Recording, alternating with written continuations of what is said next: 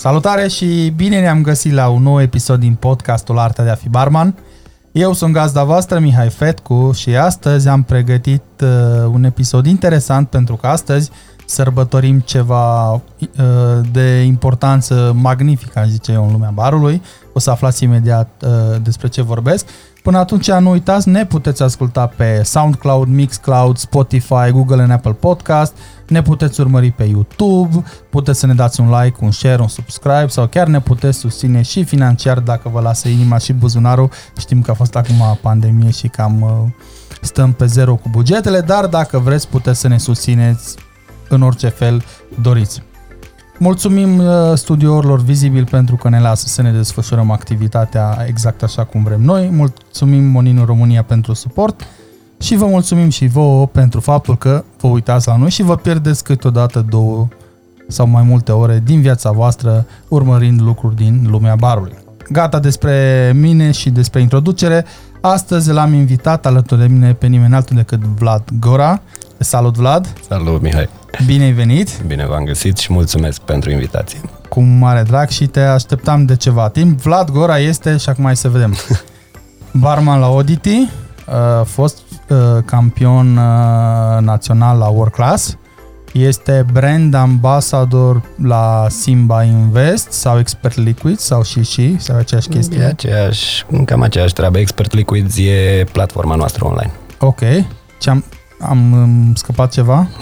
nu. Când ai timp să le faci pe toate astea, omule? Mai prind și jumătate de duminică liberă. Bun, am zis uh, la început că astăzi este o zi importantă pentru lumea barului. Ce sărbătorim astăzi? Astăzi sărbătorim Dark and Stormy Day, uh, începerea oficială a verii, să zicem așa.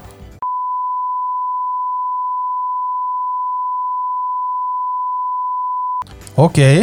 Ce înseamnă asta Dark and Stormy Day? Pentru cei care se uită la noi și poate nu știu. Uh, Dark and Stormy este un cocktail, e un long drink mai degrabă, pe bază de rom și ginger beer, creat și patentat de către cei de la Goslings.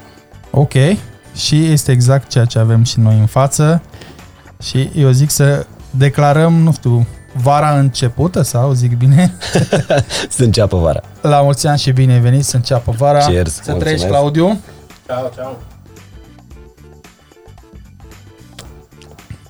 Hai să vedem ce ai pus aici. Că Arată foarte interesant, sunt două straturi așa. Mai sunt la modă băuturile în straturi?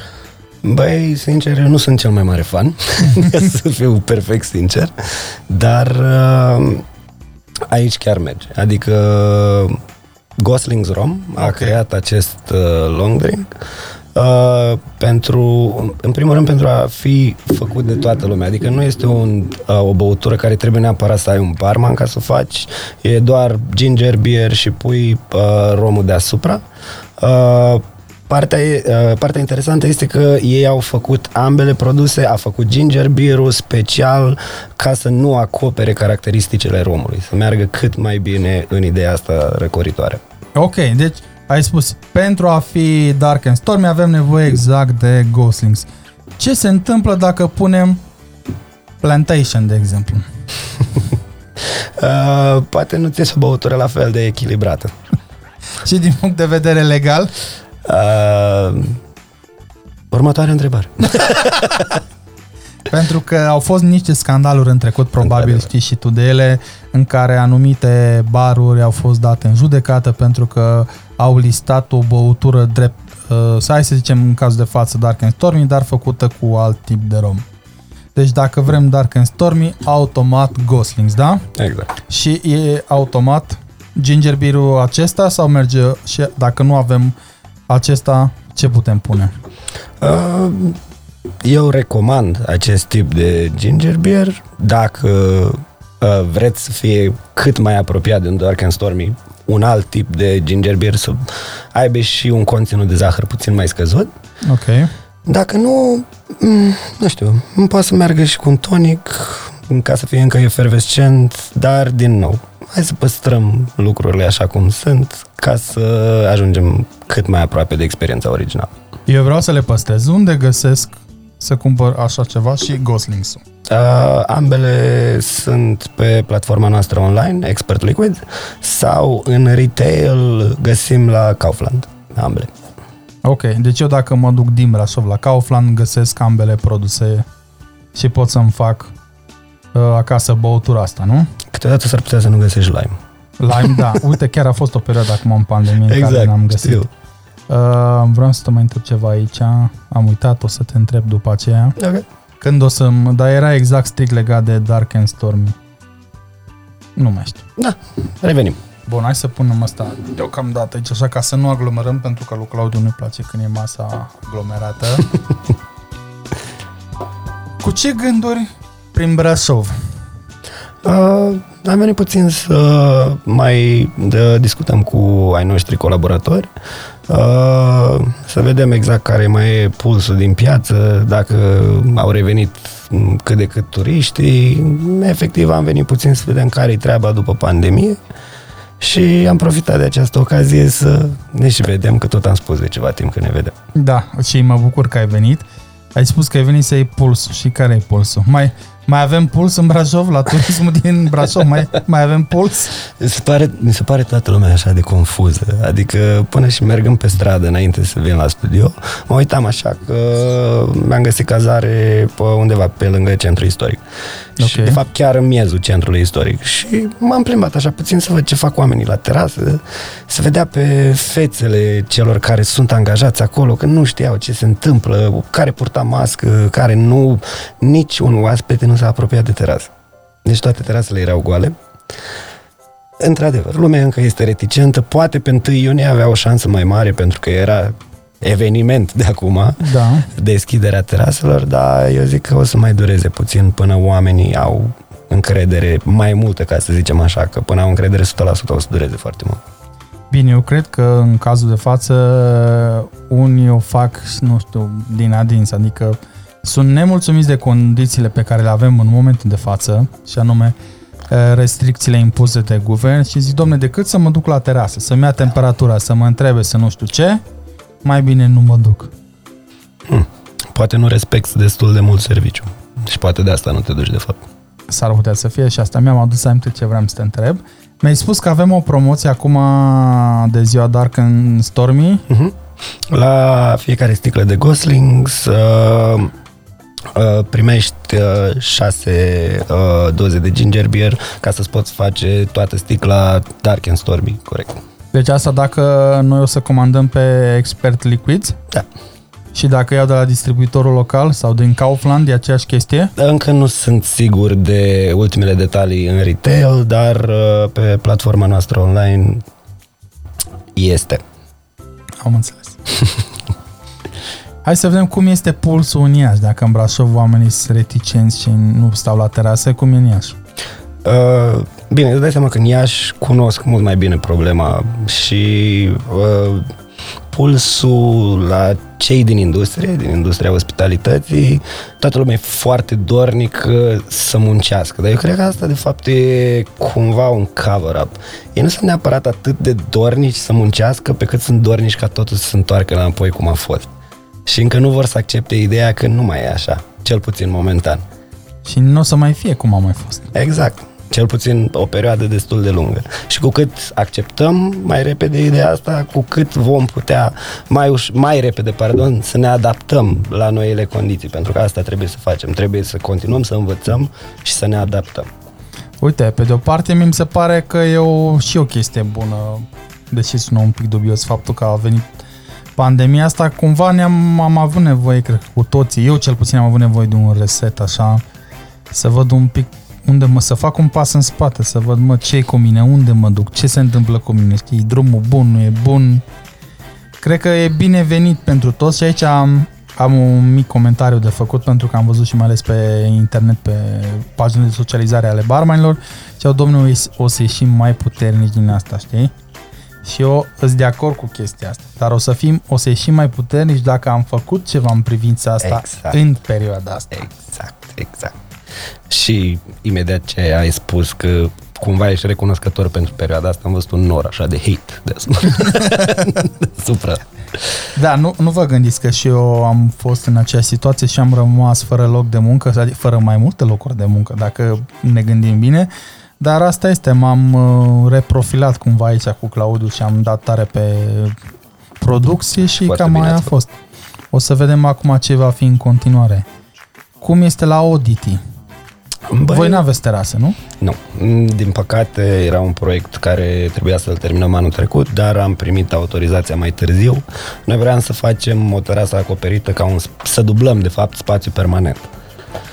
Dar uh, am primit autorizația târziu anul trecut și... Nu uita să fii cât mai aproape de microfon. Îmi cer scuze. Am primit, aut- am primit autorizația târziu anul trecut Poți să-l tragi după tine. și uh, nu am mai dus la îndeplinire acest proiect. Anul ăsta a venit pandemia și, na, din nou, n-am reușit să ducem la capăt.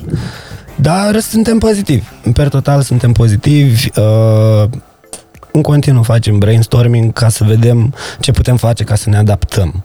Pentru că ne-am dat seama de... Uh, noi suntem un cocktail bar foarte micuț, da? Cu... Noi nu avem nevoie chiar de așa de mult, să zicem, unul la mână ca să supraviețuim și doi la mână ca să scoatem un profit, pentru că suntem puțini. Dar în același timp suntem și primii care o să cadă în, uh, toată, în toate circumstanțele actuale. De asta facem brainstorming constant, uh, imediat ce uh, a început să se zvonească despre ideea de a închide uh, Horeca, am început deja să ne gândim la ideea de livrări, am început să ne uităm la cazuri concrete din străinătate, mai mult Hope and Sesame din uh, China, și cum treceau ei, ei deja erau în lockdown de ceva timp și cum au trecut peste chestia asta.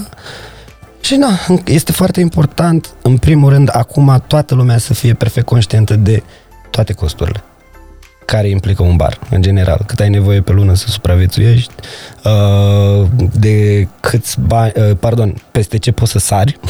asta e foarte important în perioada asta. Uh, și să, dacă înainte nu stabileam niște standarde, adică aveam un cost de producție maxim, dar bine, era dublu, poate triplu față de ce se întâmplă acum. Acum nu. Trebuie să fim mult mai conștienți de costuri, avem un cost de producție fix. Asta nu ne face mai puțin creativ, dar trebuie să muncești un pic mai mult ca să poți să aduci ceva nou, ceva wow pentru oaspeți și în același timp să încerci să scoți un profit. Ați lăsat cumva prețurile mai jos acum în perioada asta la băuturi? Pre- numai băuturi preparate ați livrat, nu? Da. Voi mai nu și aveți mâncare. Uh, nu am uh, livrat băuturi preparate cu sau fără alcool. Ok, întâmplător, întâmplarea face că am aici niște băuturi pe care voi le-ați, le-ați preparat acolo și eram curios dacă poți să ne spui așa, uite o să le pun așa un pic la vedere. Vrei să îndrept eticheta în partea aia să le iei cu sliderul? Mi-a plăcut uh, terminologia. Foarte pro. Foarte. Am, le învăț și eu. Bun, deci ce avem aici? Avem două variante.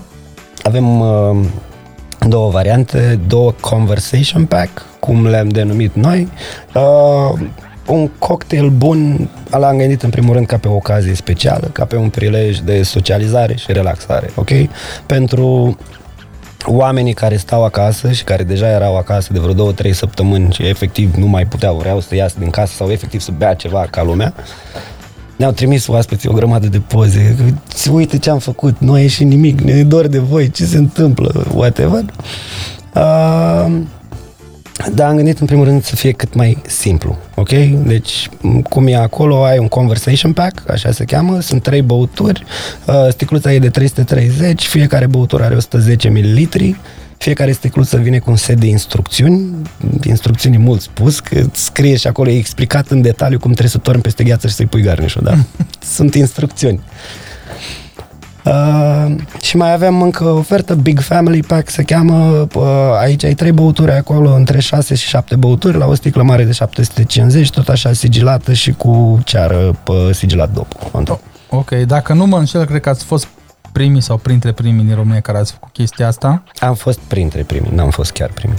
Dar cine au fost primii? Mi se pare că primii au fost cei de la Fixman din București. Ah, ok, da, pentru că Alex Și cafeneaua aceea a schimbat, Articeu. articeucul a schimbat Mhm. și l-a făcut un fel de băcănie sau ceva, sau magazin sau prozar sau ceva de genul. Dacă țin bine minte, prima oară au venit cu trei variante în care livrau în jurul barului, pe bicicletă sau ceva genul ăsta, erau Negroni, Hot Dog și Remedia Amoris. Da.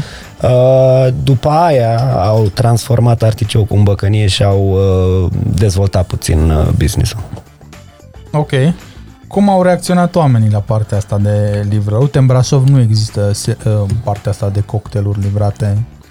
Pentru că în Brașov nu, nu prea mai există un cocktail bar sau nu știu. Nu o să mă bag aici, tu știi mai bine. Nu știu, mă întrebam și eu, dacă tot ai fost eu la puls la turismul din Brașov. A, așa, doar uh, de, la suprafață. Da. Da, zic, din păcate nu, Brașovul nu are un cocktail bar per se, exact cum este Auditi. Avem vreo câteva localuri în care oamenii fac băuturi bune, dar nu au un cocktail bar. Adică eu văd un cocktail bar, cum e la voi, da? Vindeți frapeuri acolo? Milkshake-uri din astea? Nu avem espresori, nu avem Oh, ok. nimic de gen, nu vin... Da, avem un cocktail sau două care conțin cafea, dar mai mult nu. Asta vreau să zic că de cât, de cât timp e Auditi deschis? Conceptul e din 2016, dar el este... El, mă, vezi, atât de mult țin la bar, e o Da. persoană. Uh, barul e deschis de 2 ani și jumătate. Ok. Și numai din cocktailuri și bere și vin. Câte bere aveți? Uh, una. Una. Și la vin? Uh, nu, N-aveți vin. nu avem. Deci numai cocktailuri. Nu. Uh, da, exact, cocktailuri și bere, cel mult. Și cum ați ajuns în primele trei baruri din România după un uh, clasament făcut de mine? Băi, am încercat să rămânem cât mai fidel conceptului de ospitalitate. Adică dacă ar fi să vorbesc despre ceva care face auditiu diferit de alte baruri din România, bine, sunt mai multe lucruri, dar un lucru e ospitalitatea și faptul că e autentică. Adică și atunci când am recrutat oameni care să lucreze cu noi, uh, ce- unul dintre cele mai importante lucruri era ospitalitatea autentică, ok? Pentru că sunt mulți care ne-ați venit, știi? Nu, nu. Da, Căutam cunoaștem. oameni care sunt ospitalieri autentic și să reproducem exact ideea asta de ospitalitate moldovenească. Pentru că îți garantez că dacă te duci în Moldova, ți-e foame, ți-e sete, te duci la cineva și ceri ceva de mâncat sau de băut, tu știi că ai rude de acolo. Păi eu sunt cumva de acolo. Ai, cumva, ești de acolo. Uh, Dacă te duci la cineva și zici că ți este foame sau ți este sete, îți garantez că vei primi ceva de mâncare și ceva de băut.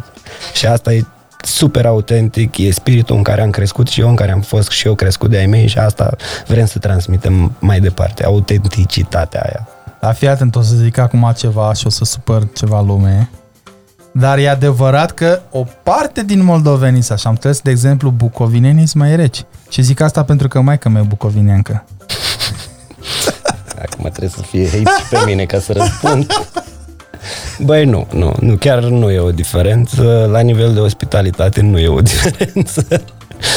Dar, da, nu știu, Bucovina e, e un tărâm de poveste, așa, e incredibil de frumos și poate de asta câteodată vor să se desprindă de restul Moldovei, dar la nivel de pă, personalitate, caracteristice, e cam același lucru. Asta a fost așa un răspuns de ăsta de politically correctness, așa că... Mama, nu știi cum e, cum eram. Hai să ne uităm un pic aici la rețete la aceste două băuturi. Avem așa, strawberry pandemic. Pandemic. Cumva îmi facem un, cum se numește procedeul ăsta? Uh, Ah, Ok, când facem cu cuvinte care când facem seamănă... procesul ăla, Așa. Și avem aici cooked pine buds infused la parol. Deci avem aici muguri de pin, Uh, sincer să fiu, sunt muguri de brad, combinați Da. cu muguri de pin. de brad, corect. Uh, numai că brad în engleză e un pic cam neutru, așa, nu are niciun sentiment, fir. Ok, Adică dacă zici cooked fir, da. mm, așa că am încercat în descriere, n-am mințit cu nimic pentru că sunt foarte apropiate, dar unul din criteriile de selecție, și asta am observat foarte mult la oameni, este că după ce citesc, ei încerc în capul lor să dea un sens acelor gusturi, să, să le mixeze în capul lor, ca să zic așa, și dacă face sens în capul lor, o să aleagă respectiva băutură. Așa am încercat cât mai mult în descrierile noastre să fim sinceri, dar în același timp să creăm imaginea aia plăcută în capul consumatorului. Prima întrebare. Go for it. Nu ți se pare, și acum eu judec cu uh, publicul din Brașov, nu ți se pare că sunt complicate rețetele? De exemplu, dacă mă duc acum și vorbesc de Brașov și iau toate barurile la pas și întreb ce este strawberry oximel, nu știu cât o să știi, sincer îți spun. Și acum vorbim de barman care lucrează, da, păi oaspeții. Dar vorbesc de piața din Brașov, nu știu cum e la Iași, de asta te întreb. Păi, îți dai seama că la Iași era exact la fel până am apărut noi. ah, ok. Deci exact, la, exact, exact la fel până am apărut noi. Dar am găsit oameni care efectiv au devenit din ce în ce mai uimiți de ceea ce făceam și din ce în ce mai interesați și acum ne trimit poze de acasă, când nu neapărat comandă de la noi, dar când își fac o băuturică până și când își pun un pahar de whisky așa nit, i-am învățat să-și pună un pic de portocală dacă vrea să schimbe, adică discutăm foarte mult cu oaspeții noștri, în afara programului chiar și probabil de asta a ajutat cultura generală, pentru că toată lumea acum, bine, toată lumea care vine la noi vrea mai mult. Mm-hmm, mm-hmm. Asta Vorbeam și cu Claudiu zile trecute despre nivelul ăsta al oamenilor de a înțelege și de a le explica ceea ce consumă acolo, ceea ce este foarte bine, știi, să înțeleagă ce e aici. Și contează foarte mult cum le explici. Da, pentru că, și aici uh, probabil uh, știi că am mai povestit episodul ăsta, am fost într-o cafenea, am fost eu cu Bianca și cu sora ei și nu știu, ne-am comandat câte o cafea acolo și a început barista, băi, să ne ține de... Era un training, știi? Ba, cafeaua, waști, nu știu câți uh, metri altitudine. În Brașov? Cum e proces... Nu în Brașov, Ok. în București. Cum e procesată, cum e făcută, cum e nu știu ce, știi? Și acum întrebarea este, oaspeții noștri au nevoie de un training? nu s-a auzit nimica. Uh, oaspeții noștri n-au nevoie de un training, Oas- oaspeții noștri au nevoie de o experiență. Oh. Pentru că dacă îi faci un training și foarte mulți din industria noastră, să zicem că, nu știu, vii și îmi ceri un Plantation XO cu cola. Păi reacția celui din spatele barului de pe ce, fa, nu, ce faci, cum bei? Se întâmplă de multe ori chestia asta și nu ajuți în a instrui, neapărat instrui, dar face acel om interesat, că nu trebuie să-l instruiești, trebuie să-l faci interesat. Da. Da, ok, nu e nicio problemă, dar să știi că romul ăsta a lucrat 12.000 de oameni la el ca să-ți ajungă sticla asta ție pe masă. N-am nimic cu ideea de a spune cola, dar nu știu, noi n-am face asta. Uite, cred că aș, aș reformula un pic ce ai zis tu, nu neapărat să-l instruiești, ci anume să-l ai ca și aliat pe oaspetele respectiv. Categoric. Să fie în tabăra ta. Pentru că eu consider că barmanii și nu oamenii de marketing sunt trendsetteri în lumea băuturilor. Adică dacă tu vii la mine și zic, fii atent Vlad, ce am făcut ulti- ultima oară, ți-am făcut uite băutura asta, avem cinnamon, clove, pomegranat, lime, rum, It's all a bad dream after, apropo, numele sunt foarte mișto alese și vă felicităm pentru ele. Mulțumim. O să, nu o să le desfacem acum, pentru că pentru aceste băuturi to go a, o să facem un episod separat pentru că sunt multe lucruri de spus despre ele și o să apară într-o altă ediție, dar o să le desfacem și din fericire pentru mine și Claudiu să le consumăm noi aici pe toate așa. Enjoy. Mulțumim frumos! Cu mare drag. Și să știți că vă salută și băieții de la bar, Ionuț Codrin, The Rookie și Vasileus, colegul nostru uh, grec. Hello. O să rugăm pe Claudiu chiar să pună poza cu toată echipa. Este o poză în care sunt cinci uh, indivizi Și Mihai, scuze, și Mihai. și Mihai care este ownerul. E ownerul, dar uh, noi îl considerăm foarte mult parte din echipă, are un rol foarte activ și ne place foarte mult chestia asta. Chiar vreau să te întreb, din câte știu eu, el nu e barman, n-a avut nicio treabă cu barul. El e pasionat de pă, gastronomie și pă, cocktailuri în general. Nu asta, dar e ok și asta. asta. Tot, cinci, tot cinci oameni sunt. Cinci oameni în spatele barului. O să ajungem și la poza respectivă, că avem aici câteva poze cu tine. Chiar avem și un video și episodul de astăzi o să fie primul episod în care o să redăm live un video exact Asta e. aici. Și avem așa, nu știu cum o să vadă oamenii, în stânga, cum să, cum să zicem cel mai bine, uite așa, tipul cu ochelari, din, Ok, ok. în negru, este Codrin, Rookie. de Rookie, care Așa. a apărut și într-un uh, articol uh, acum Exact. recent. După aceea sărim peste băiatul în roșu, Trecem mai departe, l avem pe Ionuț. Exact. Ionuț e de la, de la început în echipă. E de la începutul conceptului, deci dinainte să se deschidă bar. Ok, deci e, în echipa inițială erai tu cu Ionuț. Uh, nu, eu am venit mai târziu, echipa Era- era... inițială, inițială era Ionuț și cu Adriano. O, Adrianu e și aici într-o poză. Uh, din păcate în poza aia nu. Nu, în poza aceasta nu e, dar o să fie. Da, am, da, da, da, da, da. am ales și o poză cu Adriano pentru că noi îl știm pe el acolo ca fiind bar manager, a fost sau ceva. Mm, Nu știu exact dacă a fost titlul ăsta per se, dar uh, s-a ocupat foarte, foarte mult la început, uh, pentru că Ionuț era puțin mai la început, Adriano era cel cu, cea, cu foarte multă experiență și s-a ocupat mai de tot, de cum să fie așezat barul, cum să fie util, uh, designul băuturilor, rețetele, așa, dar ușor, ușor Ionuț doar, nu doar a crescut, a devenit better and better and better and better. Păi din câte știu eu, Ionuț uh, a fost la majoritatea competițiilor de mixologie și prin finală. Exact. Uh, Adriano, ca și referință, este în poză i- doar Vlad cu un singur băiat. și băiatul e în partea dreaptă, Vlad din stânga. Sunt mai a multe sunat fotografii. Acolo până găsește Claudiu poza. Spune puțin despre acest Vasil... Vasileos. Vasileos. Vasileos. Vasileos este colegul nostru grec care familia lui uh, este din Grecia, dar stă în Edinburgh. Uh, el este în ultimul an de medicină, dacă nu mă înșel, în Iași.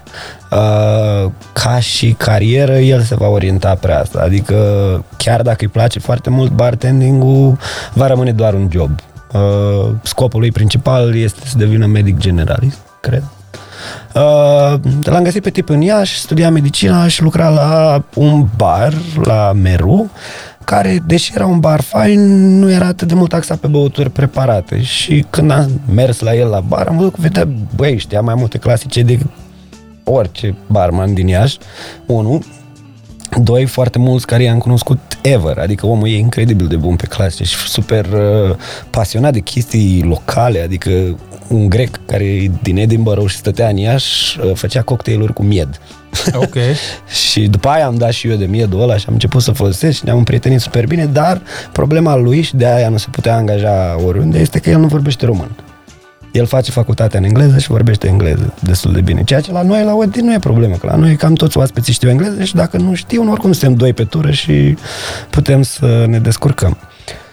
La fel, foarte pasionat, uh, foarte carismatic, mustața aia zice tot. Îmi dau seama că prinde bine, prinde bine la public. Foarte bine, foarte bine. Adică oamenii s-au împrietenit cu el imediat, imediat. Și asta a fost foarte fain.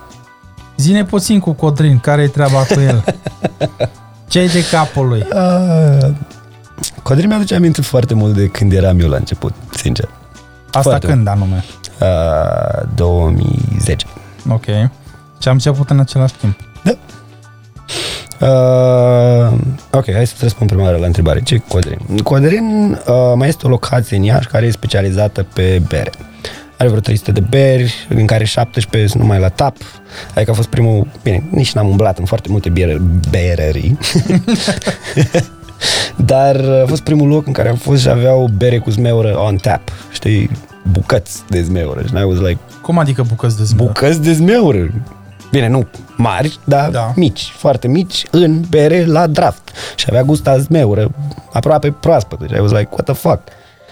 Și când după aia am început să merg mai des acolo și băieții erau atât de pasionați de bere pe cum eram noi de cocktailuri. Și asta mi s-a părut wow. Dar am observat că avea o paletă foarte uh, dezvoltată pe bere. Și asta însemna că puteam ușor să-l transferăm la băuturi preparate, pentru că pe lângă asta avea foarte, foarte mult respect și ne zicea asta în continuu, că avea foarte mult respect față de ceea ce făceam noi. Ok? Și asta, a plecat Adriano uh, și aveam nevoie de cineva. Și a venit Mihai cu propunerea, a fost mai greu la început, dar și el foarte uh, foarte ferit, așa, nu vrea să bage în prim plan, uh, foarte greu a reușit să creeze o băutură exclusiv făcută de el. Are multe părți bune, uh, e foarte politicos, foarte bine crescut, uh, dar îi lipsește un pic de inițiativă. Ok. Pe asta se rezolvă de obicei cu un șut în spate. A fost mai multe. Apropo de asta, vezi că trebuie să-mi dai un leu, pentru că aici în um, incinta studiourilor vizibil este un swear box și ai zis what the fuck, deci la ieșire să pun un leu. Ah, Sau dacă vrei să tragem acum cu cardul să deschidem un cont și vedem la Eu final, zic să da, că- la final cât se, Da, se da, nu, adună. nu promit că o să mă opresc aici. Hai să zic de I'm ce te-am sorry. întrebat de Codrin, Ok. pentru că eu m-am l-am cunoscut oficial, adică am stat de vorbă mai mult cu el la Bacău, pentru că al nostru coleg Moco a făcut acolo, a organizat o prezentare unde am venit eu și era și el acolo și mi s-a părut super uh, interesat de tot ceea ce se întâmplă acolo și avea niște cunoștințe mult peste un barman mediu, știi? Și de aici zic, bă, era și tânăr la ani și așa, este încă, n-a murit. Și zic, mă, eu am văzut un potențial și după aia am văzut că de atunci era în echipa voastră și eu prevăd un viitor strălucit pentru el, dar dacă, și sper că te uiți acum la noi, dacă te ții de treabă, Mai uită-te odată în caz că n-ai prins mesajul. Hai să zic o treabă azi legată de Moco. Fii atent, vorbeam cu Moco și zic, mă dădea mare, bineînțeles. Și zic, fii atent, vezi că azi la podcast aduc un barman, e și moldovean și e și din Bacău. Zic, tu ce ai de gând? Cât crezi că stau să mă mai rog de tine, știi? La care cer, ce? Barman din Bacău? Da, unde ai găsit așa ceva? wow. Vai. Și acum întrebarea e următoarea. Tu ești din Bacău, dacă nu mă, înțel, nu mă înșel, nu? Da. Păi și ce cați tu la Iași? Uh, în 2008 m-am dus la facultate acolo. Ok. În 2011 am terminat, uh, dar în 2000, din 2010 eram într-o situație puțin mai dificilă financiar și a trebuit să m- mă apuc de muncă care să nu fie în domeniul meu. Eu uh, am avut o pasiune în timpul liceului și a facultății pentru limbi străine. Eu, normal, am terminat traducere engleză-germană și sunt traducător autorizat de engleză-germană. Oh, ieri am pus un anunț pe eBay Germania, dacă știa... Nu, nu, nu, nu, nu, am zis... Nine? Nine, Nine? adică- Nine, ok. Dacă pun ștampila pe germană, acum s-ar putea să fac pușcărie. n-am mai vorbit de foarte mult timp, adică n-am mai vorbit de 7-8 ani germană și e o limbă destul de grea pe care dacă nu o exersezi, n-ai nicio șansă. Da, da, da, așa este. Și eu m-am cam ferit de ea, nici mie nu mi-a plăcut. Eu am făcut franceză. Și acum mai nou de când Claudiu mi-a zis de filmul ăsta de pe Netflix, Fauda, nu știu dacă îl știi, Da, vorba despre conflictul dintre Israel și Palestina Ok. și vorbesc acolo, vorbesc și evritul și vorbesc și araba. Și m-am apucat de araba așa, Nu cred. slowly but steady. Ok. Ma să vedem unde se iasă. Deocamdată m-a prins pentru că e foarte greu, e foarte grea. De exemplu, m-am chinuit zile trecute o, o grămadă de timp să zic apă minerală, știi? În arabă. În arabă, da. Ah, ok. Pentru că e foarte complicat. și să nu mă pui să zic că nu știu Ah, oricum. nu, nu, it's ok. Și chiar vorbeam cu un prieten care el știe arabă, știi? Și a zis că să nu-ți faci probleme pentru că sunt anumite sunete sau inflexiuni ale vocii pe care dacă nu le înveți când ești mic și nu se obișnuiește gâtul și- sau corzile vocale, acum nu o să-ți iasă. Și a zis el că Mike s-a stat 12 ani în Siria și n- tot nu putea să le zică corect, știi? Dar fetița Ok. lui poate să le zică corect pentru că are, nu știu, 7-8 ani ceva de genul și de mică le-a exersat. Uh-huh. Deci am vedea. Ce facultate ai făcut? Uh, litere. Și tu? Boss. Și eu tot la litere am terminat. Mama, aveam o specializare, se chema așa. de Eu ciudat. la studii americane am făcut. Uh, stai să zic pe asta. Uh, specializarea mea se chema limbi moderne aplicate. Ok. LMA-ul, da. Exact, limbi moderne aplicate și de acolo toată lumea se oprea, n-am mai, am mai ascultat. Uh, traducere și interpretare engleză-germană. Eu sunt mai și mai șmecher. Știi ce am ieșit de acolo? Da. Asistent bibliotecar. Mam. Deci eu pot, pot să mă angajez în orice bibliotecă din România ca și asistent. Tare. Deci toate cărțile să vină la mine la cărat și s- dat praful jos de pe ele. Mamă, câte treabă am avut. Bine, după ce am terminat facultatea, deși lucram în bar, le datoram alor mei să încerc să fac ceva cu facultatea pe care am făcut-o, că totuși m-au ținut trei ani acolo, bani de pachet. Mamă, ai urcat vreodată cu o în Iași? De multe ori. L-ai urcat vreodată cu o plasă imensă de rafie? Niciodată. nu e o plăcere, crede-mă. Uh, și am plecat din Iași, m-am mutat uh, trei luni înapoi în Bacău și am lucrat ca traducător. Ceea ce n-a fost chiar atât de greu la început, pentru că sora mea e notar în Bacău. Și a făcut cunoștință cu toată lumea și în afară de mine mai era un singur traducător pe german. Adică bani se făceau, dar nu simțeam nimic față de acea, uh, de acel job. Și am făcut o întâlnire de familie și am zis că, băi, îmi pare rău, am încercat, eu vreau să mă întorc înapoi în bar. Și atunci s-a rupt moștenirea în fața ta, s-a făcut bucățele Ma, testamentul, nu? Toată lumea avea flăcări așa în ochi, că te duci să fii ospătar. Te- Nu, că mie îmi place barul. Nu, îți place barul, îți place să bei, nu A fost o perioadă în care n-am mai vorbit chiar atât de mult, după aia, după ce a, abia după ce am început să mă duc la competiții, s-a mai slăbit treaba, pentru că au văzut că era o pasiune reală și chiar îmi plăcea ce făceam. Mhm. A, uite, și în cazul meu, maica mea crede, deci din tot ce fac eu și ce am spus acum, maica mea crede că eu spăl pahare. Și asta. Și mai îmi zice din când în când, cât o să te mai duci să speli pahare, știi? Săracul. Și atunci mi-am dat seama că aici e o chestie de mentalitate, noi ne luptăm cu o mentalitate și mi-am dat seama că lumea, în lumea barului, stai că am zis un pic greșit, uh, oamenii din lumea barului se vor schimba atunci când maica mea se va schimba și va înțelege, bă frate, băiatul ăsta poate să facă carieră Exact. din așa ceva. Și până atunci îi dăm așa la spălat pahare. Deci eu cred că este foarte important în lumea noastră să știi să speli pahare, pentru că am fost în numeroase locații din toată țara în care am primit pahare murdare. Să o faci conștiincios, asta e ideea, știi? Nu, e, hai să termin odată. Nu, e o responsabilitate foarte mare, fără de care nu poate funcționa o locație. Ce vrei? Exact, și mai ales în, în, când am lucrat și în spatele barului, din paharele acelea, cum e și ăsta, beam și eu și atunci parcă aș vrea să fie curat. Ideea e că poți să ai cele mai complexe băuturi din lume. Dacă dai într-un pahar murdar, cam degeaba. Scuze, am făcut puțin deranj. Uh, hai să vorbim puțin de băuturile de la Oddity. Ok. De ce nu vindeți acolo chestii basic și aveți tot timpul chestii de astea gătite la sous vide, maturate, macerate, siropuri, cordialuri, chestii de genul ăsta? Uh, noi încercăm să împărtășim, să împărtășim din pasiunea noastră mai departe la oameni. Și pasiunea noastră constă în creativitate. Băutura, să zicem că e un rezultat final de multe ori.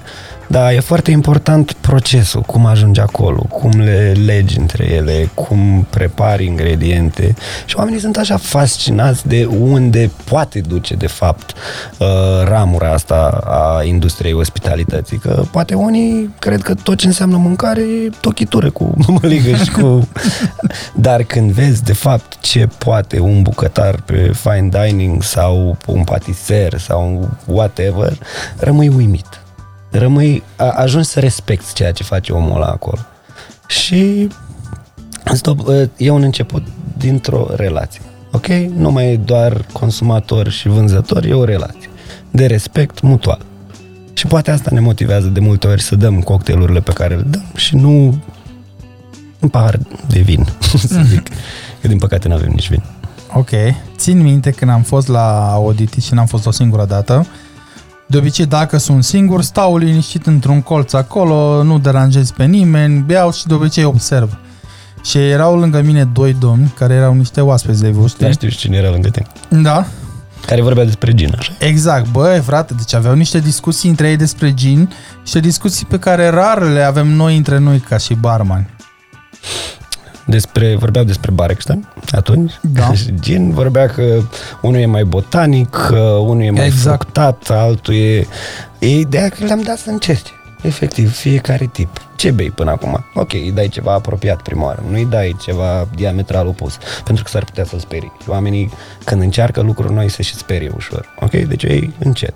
Ce bei în mod normal? Asta, îi dai ceva asemănător, dar cu ceva în plus. Ți-a plăcut asta? Da. După aia poți să te duci mai departe de atât. Și așa ușor, ușor îl înveți că lumea e mult mai mare decât ce vede doar în fața lui. Uite ce am observat eu în toți anii ăștia, sunt foarte mulți barman care vor să le ofere oaspeților băuturi de barman. Și atunci mulți îmi dau kicks așa din prima, dacă îi dai la unul un sazerac Ok? sau la, la o domnișoară ai dat un sazerac că ți se pare ție că e cool și că e istorie și că nu știu ce și zice, bă, fratele meu, Eu vreau un strawberry margarita, ceva, știi? Adică... Nu știi nimic. Da, nu știi, stai că ți arăt că am fost la curțuri, am văzut. Da. Eu. Eu am fost în Grecia, am băut ceva albastru. Da, cred că aici greșim și eu am greșit foarte mult pe partea asta încercând să reproduc băuturi clasice din, nu știu, din cărțile lui Jerry Thomas și să le pun în bar să le vând și dăm seama că nu merg, știi? Adică dacă nu-ți cunoști publicul, degeaba poți să faci cele mai tari infuzii, că oamenii nu să le consume. Te zic sincer, poate la început, eu sunt și băutor de whisky, poate la început nu eram mare fan a whisky-ului afumat, să zicem, ok, tot am văzut Octomorul mai devreme, uh, dar după ce am citit, ok, cum se face, pe ce insulă, că atâția oameni din toată insula lucrează toți în industria whisky-ului, ți se construiește respectul, ok? Și poate noi câteodată sărim peste partea asta, că noi suntem deja acolo cu respectul construit și vrem să-l transmitem direct. Ok? Dar tu ai trecut prin foarte multe etape ca să-l dobândești. Și poate așa ar trebui să tratezi și oaspetele. Da, dar ce spui tu aici este pe termen lung. Cine mai gândește pe termen lung? Hai să le luăm bani acum, nu? Hai pe ei! Băi, e și greu câteodată. Adică cu jobul de brand ambassador de multe ori mă duc să uh, promovez băuturile din portofoliul meu în diferite locații. Și câteodată efectiv nu ai ce spune. Adică te duci la un barman care îți zice bă, nu mă interesează, boss, eu vreau să fac bani. La sfârșitul seriei eu vreau să am buzunarul plin și zic, băi, dacă înveți, pe termen lung oricum ai să ajungi acolo, știi, dar o să fie mult mai stabil, o să fie mai ok. Da, dar eu am trei copii acasă. Ce mai zic? Păi poți să zici așa, fii atent, boss. Că dacă vrei să ai portofelul gros. Încearcă și tu niște upselling, niște cross-selling. Asta presupune efort. Păi așa, eu aș vrea bani așa mult să vină dintr-o dată să-mi arunce Bill Gates, așa că ești așa e la modă să-mi arunce un sac de bani în balcon, știi? Dar cu, am un prieten care are o vorbă foarte mișto. La sfârșitul zilei, realitatea câștigă. Categoric. Deci important Categoric. e ce faci și cum faci și eu cred că dacă vrei mai mulți bani, trebuie să muncești mai mult. Așa, așa aș vedea-o eu. E o regulă universală. Și dacă nu ai uh, un rezultat imediat, asta nu înseamnă că nu merită. Mai mult ca sigur, on the long term, uh, dacă continui să studiezi, să muncești, n-are cum. Deci n-are cum să nu se întoarcă. Deci e imposibil. Și eu sunt la fel, la ace- sunt de aceeași părere, la fel ca și tine. Dar uite, zic că a fost un video săptămâna trecută, un live, făcut de un coleg al nostru și a iscat așa o mică serie de dezbatere în online. Se vorbea de comunitatea de barman din România. Și a zis cineva, care comunitate? Cine? De unde? Când? Arată-mi-l, zi numele lui, da, să-l văd eu aici. Nu, nu, stai, domne, că sunt, ba nu sunt, da sunt, da nu sunt. Care-i treaba? Băi, nu știu dacă ai văzut, dar eu de obicei mă feresc foarte mult de Eu nu mă conflicte. mai bag din 2015, cred. După ce m-am certat odată cu toată țara, zic, băi, nu mai am timp, știi? Exact. Și am lăsat-o moartă. Bine punctat. Pentru ce? Adică ai să schimbi părerea omului respectiv? Nine. Și, ok, și să admitem că prin absurd îi schimb părerea. O să țină? Nu o să Nine. țină. Tot, din punctul meu de vedere, astfel de conversații, cel mai bine e face-to-face. Ok? Da, dar atunci nu se mai întâmplă, că nu-ți mai zice nimic. Exact. Pentru că atunci arată de fapt cine este. Când e face-to-face, așa online, doar încerci să eliberezi alte frustrări care n-au nicio treabă cu conversația. Exact. Dacă tot am vorbit de comunitate, eu cred că e foarte important ca cei care vin din spate, barman precum Codrin și colegi de-ai lui, că sunt foarte mulți pe care o să-i mai in- invit um, la interviu. Claudiu a vrut să ne arate care are un desktop aici, cred. Alege, zi care e poza. A, exact, este bifată, aceea din colț dreapta. Da, a, așa, așa, așa, așa. Asta e poza pe care o căutam noi atunci cu Adriano, care acum și-a deschis Bindu. Exact. N-am apucat să merg acolo, dar data viitoare Recomand. când vin la Iași. Deci la Iași e de bifat așa, Oditi, Bindu, uh, pentru cafea eu am fost la cafetiș și mi-a plăcut foarte mult, dar Foarte fain, da. probabil la mai Alin. sunt și alte mai cafenele. sunt uh, Fica, Giasiro, Prăjitoria, Bistro Da. la noi. A Sunt- început să dezvolte foarte fain pe cafea. Ok, și mai e, ce mai, mai era ceva la Iași. Și mai este, a, păi nu, unde am băut eu cămașa aia de forță? La șoterii? La șoterie, a, exact. Mi-a- Știi că băieții au program de to go? Da, shuttle to go? Exact. Au uh, un pachet de trei șaturi care au făcut un fel de mâner care ți-l dă și le acasă, ți-l dă și la mașină dacă vrei. E foarte faină ideea așa și oamenii în general de acolo sunt faini. Deci fii atent, Claudiu. Când am fost eu la ei la Oditi la bar, am băut vreo trei băuturi și e undeva, e foarte aproape de bar, e locul ăsta, șoterie, par- așa. Exact. Croitoria de șot. croitoria de șaturi. Și m-am dus acolo și m-am uitat pe meniu, dar eram, eu eram oricum consumat cu responsabilitate.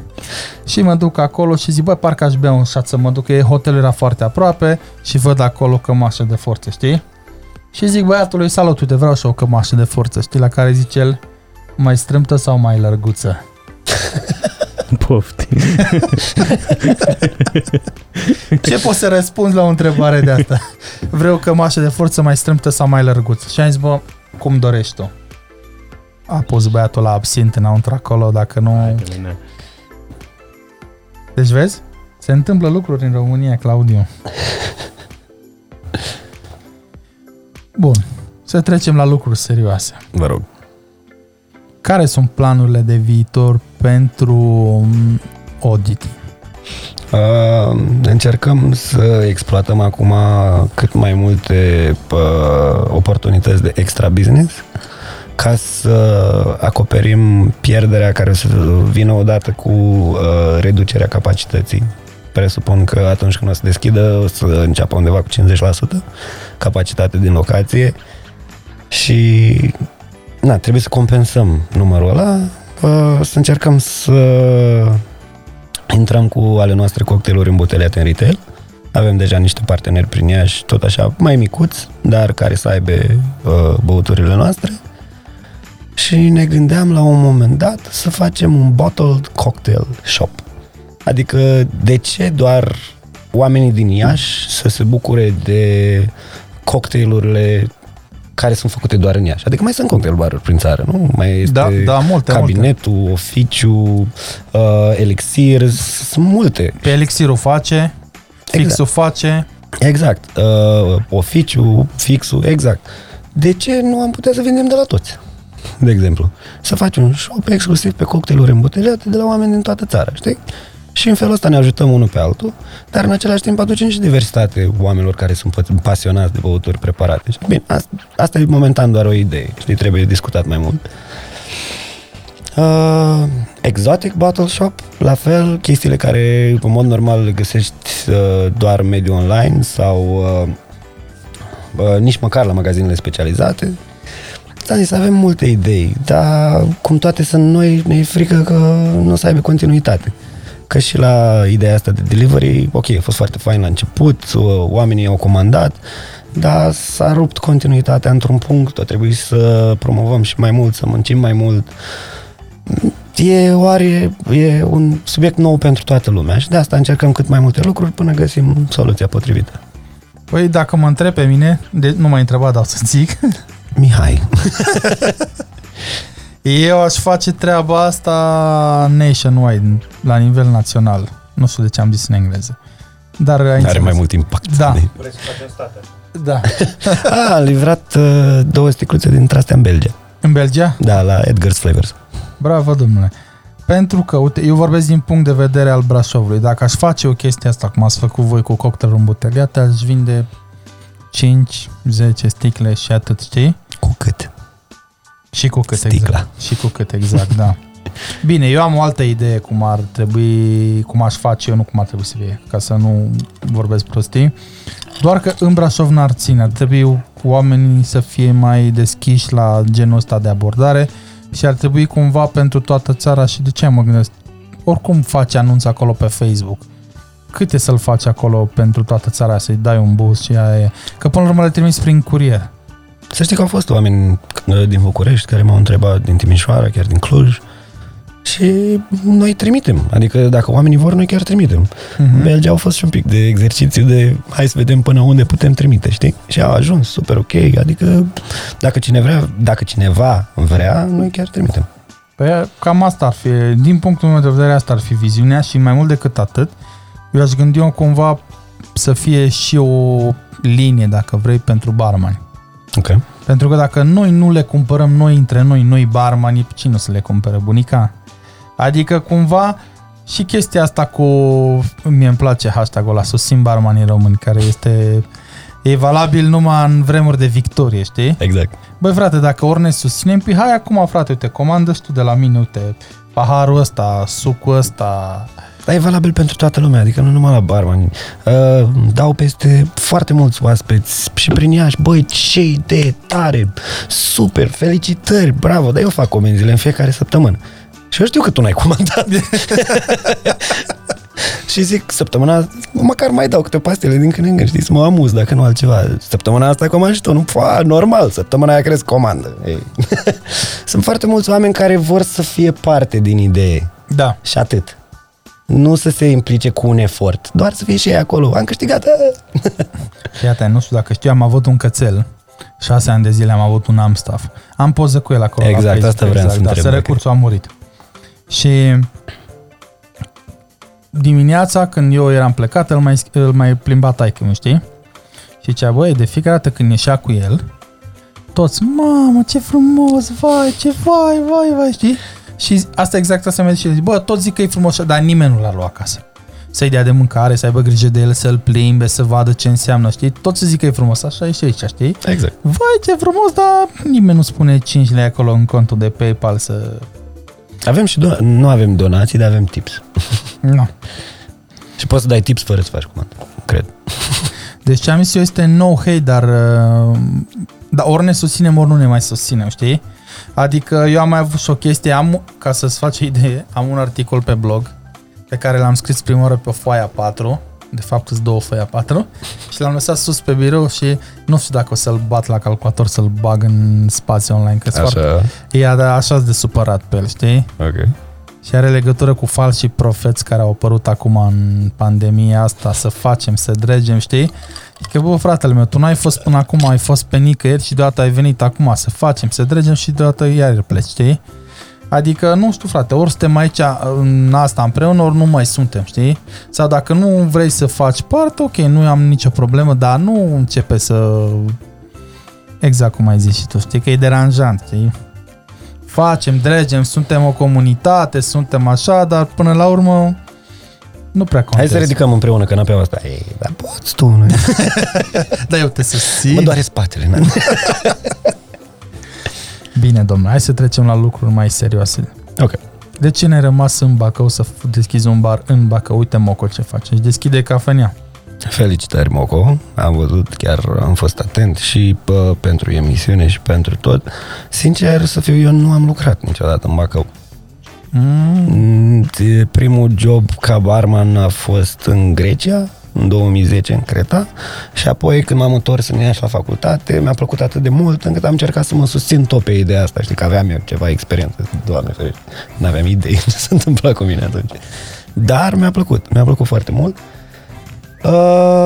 în momentul respectiv nu exista nicio șansă să fac nici măcar sex on the beach în Bacău.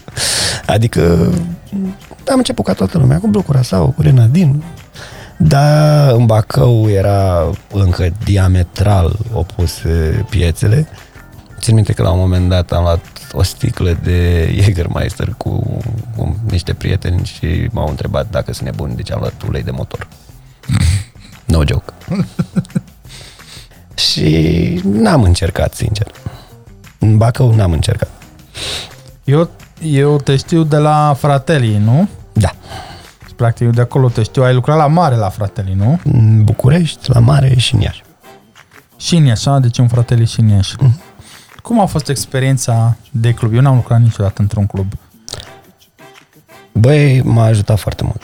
Uh, în primul rând, aia pentru mine a fost uh, prima experiență de pot mai mult și efectiv de rup spatele pentru că se muncește foarte mult. Adică dacă unii oameni la barmanii de la, la mare văd doar partea aia de glam, urcat pe bar și făcut flair, aia e cea mai mică parte posibilă. Adică În București băieții lucrează foarte, foarte mult, la fel și la mare, adică clubul începea la 11, dar noi eram la bar de la 2. Și de la, De 2 la 14. 14, exact. Mamă, mamă. Și de la 14 până la 10, când era ședința, scăra în continuu. În, pe fiecare tură. Ok. Și se muncea incredibil de mult. Adică incredibil de mult. Pe câte ori aveau tură? Depinde. Adică începeai la două și terminai, Doamne ajută. Câteodată era o seară mai slabă și terminai pe la 5-6 dimineața, 7. Uneori era o dimineață mai plăcută și oamenii mai stăteau și nu puteai să termini și la 9, 10, 11. Mamă, mamă. Era foarte mult muncă. Și pe restaurant la fel, băieții muncesc foarte, foarte mult. Acolo au fost printre cele mai lungi La Wonderful zici? Uh, nu, pe restaurant uh, la mare. La Wonderful uh, am avut odată oportunitatea să intru în bar, dar a fost după World Class și eram guest. Ok. Uh, câteodată ne mai acoperam pe restaurant la mare pentru că era o uh, lipsă de staff pregătit în anul acela și am, eram la șapte dimineața acolo și am plecat la două noapte. Continuu, cu trei ore de vârf. Mamă, mamă. Și cărat, înainte și între. Și...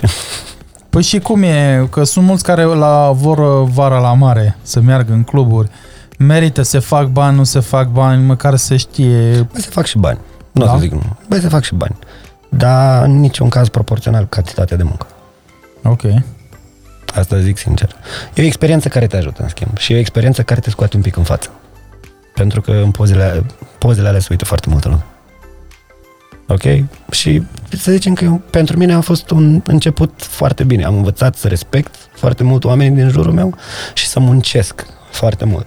Câteodată în București, uh, după seara de sâmbătă de club în care munceai, dimineața trebuia să cari 60 de canapele, pentru că duminică era nuntă în aceeași sală. Aoleu.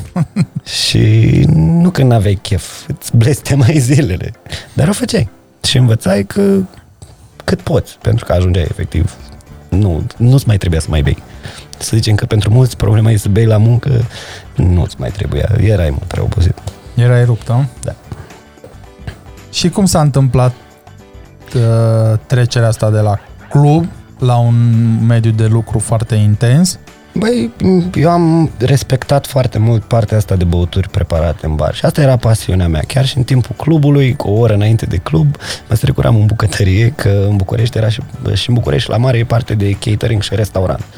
Și mă strecuram, știam unde sunt frigiderile cu fructe, luam pe acolo pe ascuns sau mă știam cu bucătarii și mai dădeau ei că pe club ai un rulaj foarte mare și nu-ți ia decât, de multe ori nu-ți ia decât strictul necesar. Lime, lămâie, portocală, mentă. Bai. și aveam colegi care la fel erau pasionați și noi vreau mai mult, vreau să uh, facem un fruct, să experim, experimentăm cu un ingredient. Eu asta făceam foarte mult acasă. Poate nu citeam cât de mult vreau, dar experimentam foarte, foarte mult cu ingrediente. Și azi mă ajută, uh, m-a ajutat foarte mult istoricul ăsta pentru că îmi este ușor să fac o băutură, poate cu o aromă nouă pentru mulți, poate și chiar, chiar și pentru mine, dar experiența de uh, încercat orice tip de ingredient m-a ajutat și la simțuri și la... Bine, după aia am citit și am început să înțeleg ce, fac, ce făceam de fapt. Uh, da, vreau mai mult. Și de asta mergeam prin bucătărie, mai luam de la bucătari, îmi mai cumpăram din banii mei de foarte multe ori. Consideram că fac o investiție în mine. Păi și ce s-a ales de investiție, din investiția aceea? Am învățat. Și am învățat, de, mie nu contă, chiar și dacă luam, nu știu, mai aveam 200 de lei și 100 de lei dădeam pe ingrediente care în ce vreau eu. Am citit două, trei articole și vreau să încerc ingredientele alea acasă. Nu mi ieșeau, dar învățam că nu așa, să, nu era neapărat, vai de mine ce ingredientul au. Nu, am învățat cum să nu greșesc pe viitor. Adică nu regretam niciodată banii dați pe ingrediente separat.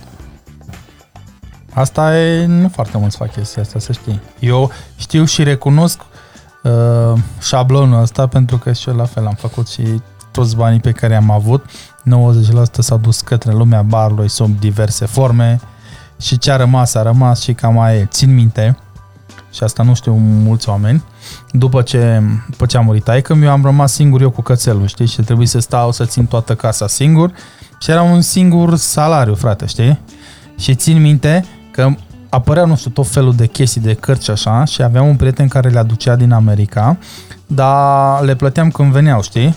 Gen comandam azi și veneau în două săptămâni, în trei săptămâni, știi? Aș munceai până... Și până dădeam ajungeau. comanda azi și știam că trebuie să-i le plătesc, știi? Și au fost zile în care mâncam, de exemplu, dar asta nu este un exemplu de luat, da? Deci mai ales din punct de vedere al uh, alimentației, mâncam o caserolă de mici pe zi. 5 dimineața, 5 la prânz, 5 seara, Aia era toată masa mea. Măcar tu aveai mici, mici eu mâncam pâine cu muștar. A, nu s-a întâmplat de foarte multe ori, s-a întâmplat o singură dată, mai aveam foarte puțini bani și am preferat să-i dau pe ingrediente decât așa. Și am mâncat pâine cu muștar, dar a fost destul, pentru că eram fericit că mi-a ieșit ingredientul. Exact, dar asta nu poate să înțeleagă foarte multă lume, adică mai ales în momentul de azi în care eu am mai auzit discuții legate de barmanii mai tineri în care toți vor bani, dar nu mai vor să muncească. Sau te, eu, mie nu mi se pare ok faptul că uh, personalul este promovat foarte, foarte repede. După două, trei luni gata, te face manager. De, Nu doar ca funcție, dar și ca imagine, de exemplu. Mm, Păi nu știu dacă în primul an în care lucram în bar eu am apărut în vreo poză. Trebuia să câștigi să ajungi cel mai bun făcea poze, pentru că ăla Exact. trebuia să fie nivelul barului. Acum nu doar că apar toți în poze, dar eu n-am mai văzut pe unul să facă ceva. deci, deci eu n-am mai văzut, adică am mai văzut, dar puțin prepară. Adică vezi că sunt la muncă în poza aia. Nu, toată lumea. da. Da, O- nu. Oare de ce? Oare suntem noi prea dinozauri, cum ai zis tu la început? No. Pentru că știu că sunt alții mai dinozauri ca noi, Oho. care încă își fac treaba în bar. Și respect. Exact, și lucrează și sunt conști- conștiincioși.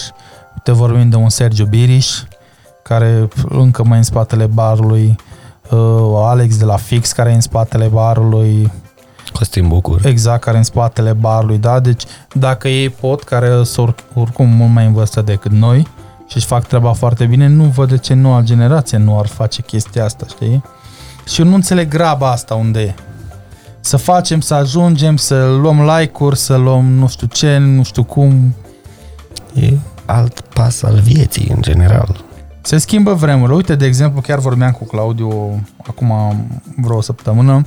Am văzut pe internet, uite, Moco deja lucrează, lucrează la Global Records uh, și cred că și Vlad, Eu- Da, și Vladone. și Vladone. Și zic, bă, uite, asta e un lucru foarte bun pentru că în sfârșit cineva se uită și la barman.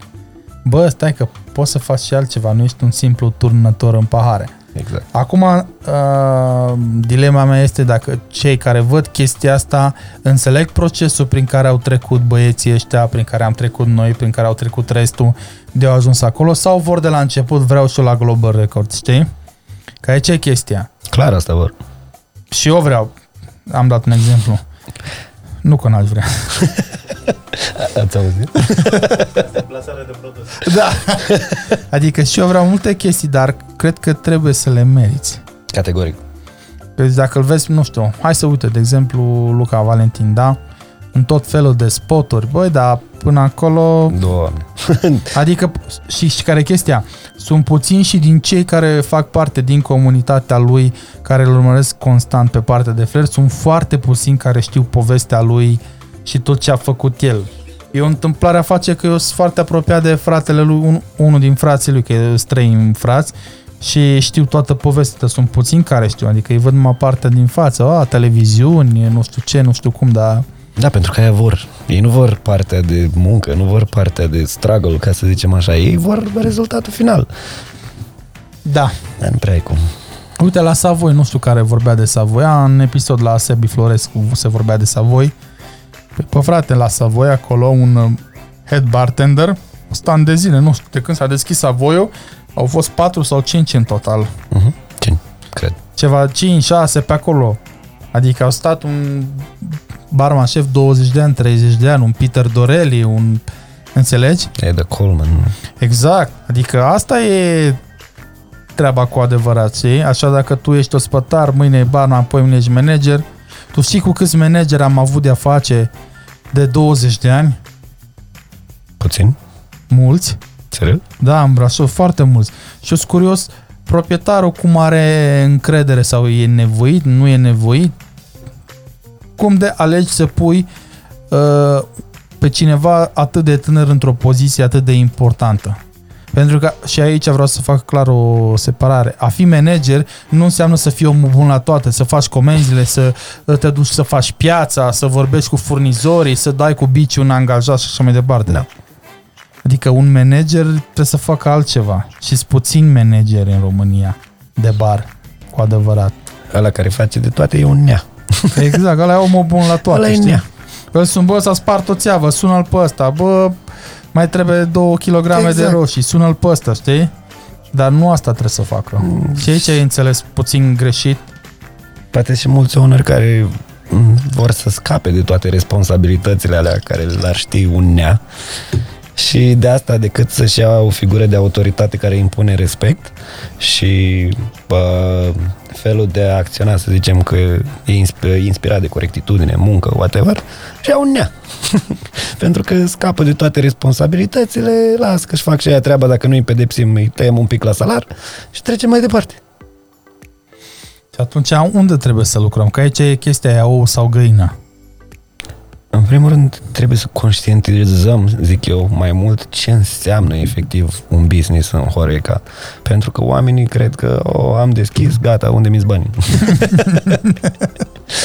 ei, nu, s- ei cred că investiția, în primul rând, constă doar în, nu știu, chirie, mobilă, angajat.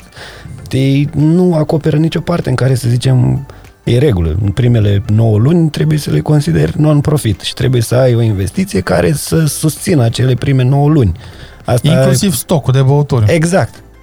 Aia e, de fapt, investiția inițială cu care tu, să zicem, ai bani de un business în Horeca sau nu. Poate de acolo ar trebui să începem, la conștientizarea dinainte de a deschide un business.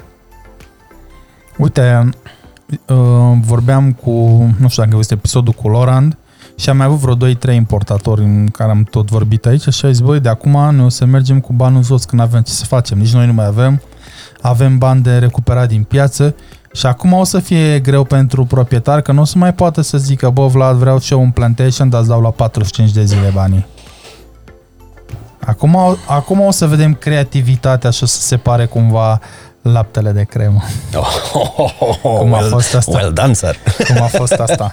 Da, îți dai seama că sunt niște vremuri foarte complicate și majoritatea or să vrea să lucreze cu bani cash. Dar nu știu cât de mult o să poată chestia asta. Pentru că revenim la ideea inițială de cum îți structurezi un business. Ei nu structurează marfa ca și cum am bani pentru următoarele N luni de marfă. Nu, ei las că iau eu marfă și fac eu bani să plătesc până trebuie să-mi iau iar marfă. Nu cred că e cea mai bună idee. Hai să zic o chestie. Probabil asta o știi că acum ai, ai cochetezi și cu partea de business din spatele Stickler. Am avut uh, invitatul de, din episodul trecut, Peter. Zicea așa, când a fost partea asta cu pandemia și toți au început să dea retururi, na, s-a făcut acolo un grup la nivel european, știi? Și din tot grupul ăla, din toate țările, el a fost singurul care a luat marfa înapoi, știi? și zicea ăștia, pă, dar de ce e marfa înapoi? Ce nu, așa e la noi, ce, ce nu e, de, odată ce a ieșit marfa, e vândută. Și nu cum e la noi 60 de zile, 90 de zile, 120 de zile. Nu, fratele meu, 14 zile, la revedere. Îmi dai banii și rămâne marfa ta. După aia că o vinzi tu după aia în piață, treaba ta. Și de aia sunt atât de multe stocuri de recuperat și bani. Pentru că noi încă mergem pe un sistem de ăsta. Mie nu mi se pare un sistem foarte bine pus la punct. Stai șase luni să-ți iei niște bani pe două baxuri de alcool, știi? E dificil, dar din păcate așa se procedează la noi. Uite, de exemplu, îți dau un, uh, o ipostază concretă cu Simba. O trebuie să, fa- să luăm și noi retururile înapoi când, s-a, când a început Toată lumea, lockdown-ul. Da. da, toată lumea. Oamenii nu vreau să ne dea marfa înapoi. Cum Și adică? Nu vroia să ne dea marfa înapoi, bă, dar n-ai plătit-o, nu e a ta, e a mea. Deci nici bani, nici marfa. Da, exact. Ok. Da, și întrebai, băi, dar de ce nu vrei să-mi dai marfa înapoi? Păi când redeschid eu ce fac? Dacă nu, nu o să mai ai marfă. Băi, dă marfă înapoi. eu o să am marfă, nu o să fă probleme de genul ăsta. Și foarte, mu- deci cea mai uh, complicată parte, să zicem, din perioada asta de retururi, a fost ideea că oamenii nu, efectiv nu, vreau să, nu vreau să-ți dea marfa ta. Asta n-am auzit-o până acum, dar e interesant. Zic sincer. Da, whatever. Așa. Uite, aveam eu o întrebare și tot am uitat să ți-o adresez. De ce crezi, din punctul tău de vedere, că este o diferență atât de mare între salariile de barman, ospătari și bucătari? Da, asta e super simplu. Că bucă, la bucătari volumul de muncă e mult mai mare. Mult, mult. Bine, zic de cei care la fel bă, sunt pasionați de ceea ce fac, dar din punctul meu de vedere stresul e mai mare, bă, volumul de muncă e mult mai mare, uh, head, șef, în felul ăsta, ok, ai și mulți oameni în subordine, uh, tu ești responsabil efectiv de uh, toată imaginea restaurantului, serviciului, nu știu, eu văd o responsabilitate mult mai mare, nu neapărat că la barman n-ar fi o responsabilitate mare, dar poate la bucătari implică mult mai multe lucruri, oameni variabile. Păi dacă punem, măsurăm, sau nu măsurăm, comparăm uh, efortul pe care îl făceai tu la fratele de la 7 dimineața până la 2 dimineața, nu ți se pare un volum mare de muncă? Da, da, e muncă fizică. Păi și la ei ce, nu tot muncă fizică? Da, este și presupune și mult planning, stres. Păi și în bar nu e aceeași chestie. Doar că lucrăm cu chestii diferite, nu e tot aceeași chestie. Organizezi oameni, faci preparate, trebuie să arate într-un fel, faci cumpărături, faci stoc, faci echipa. Nu e aceeași chestie. E asemănător, dar consider că volumul de responsabilități, muncă, stres uh, la bucătare, din punctul meu de vedere, mi se pare mai mare. Ok, dar sunt unele cazuri în care un bucătar ia și de 10 ori mai mult cât un barman. Bravo! Păi și unde e egalitatea? Păi nu Nu e. da, știi vorba aia, că nu-i vina lui la care ia, e vina lui la care îl plătește. Și asta e drept, uh, să nu mă înțeleagă lumea greșit că n-am nimic cu bucătarii, Doamne ferește, dar eram curios și mai ales eram curios și de localurile care merg cumva pe, doar pe mâna unui bucătar. S-a întâmplat fix în Brașov. S-a deschis restaurant, în consultanță cu un bucătar uh, foarte renumit, erau produsele acolo, nu știu, Free Sense by Mihai Fetcu, numai Mihai Fetcu a pescuit peștele ăsta, el a prins, l-a tras la tigaie, el a făcut asta. După o lună a plecat. Nu mai era pește? Nu mai era pește, nu mai era pescuit, nu? Ok. Adică cred, cred că ar trebui să fie cumva un balans și în chestia asta. Știi? Adică, ok, ar trebui să fie oameni reprezentativ 1, 2, poate 3 maxim, pe bucătărie, pe bar, pe sală, și să fie, frate, o simbioză perfectă. Nu asta e o echipă. Din moment ce tu tratezi atât de diferit departamentele, nu mai e egalitatea, nu? Nu doar că nu mai există egalitatea aia, dar tu desparți oamenii și uh, le pui bețe în roate ca să lucreze ca o echipă. Ok, că deși sunt departamente diferite, e același brand. E... Exact, că la o masă vin trei farfurii, două pahare, și același cel comun, nu? De Exact. a-ți uh, face oaspeții cât mai fericiți și de a avea o experiență cât mai bună. Da, nici eu nu sunt de acord cu cât de mare e diferența, pentru că m, sunt barman sau bar manager care sunt responsabili pe două, trei baruri, o franciză întreagă. Am cunoscut eu prieteni de la Fratelli care se ocupeau, făceau, p- ajutau la un meniu la Wonderful, după aia se duceau la programul de cafea de la Fratellini, după aia veneau seara pe club la Fratelli și tot nu câștiga nici, cred că, jumate cât un bucătar. Asta zic că ar trebui cumva să facem și, să pornim și de aici ca și echilibru, știi? Adică când e bine îl băgăm în față pe șef respectiv și când e nașpa Vlad Gora, că nu știu să facă un squeeze de lime. Ai făcut o sună un pic cam violent. Da, nu știu, e un subiect care eu zic că trebuie discutat.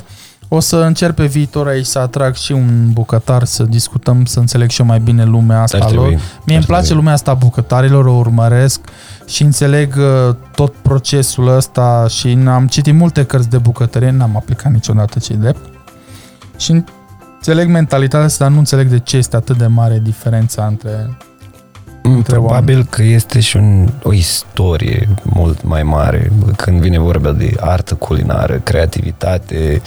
Uh, Dacă să zicem, avem identități mai mici, separate, ca și popoare sau oameni sau whatever, din punct de vedere a băuturilor pe care le-am făcut uh, tradiționale, să zicem, uh-huh. uh, arta culinară e și mult mai diversă și impune mult mai mult respect. Dacă noi acum încercăm să educăm oamenii pe ce înseamnă de fapt lumea băuturilor, poate la mâncare sunt un pic mai mulți cunoscători care sunt dispuși să dea un ban în plus pentru o experiență pe mâncare, știi?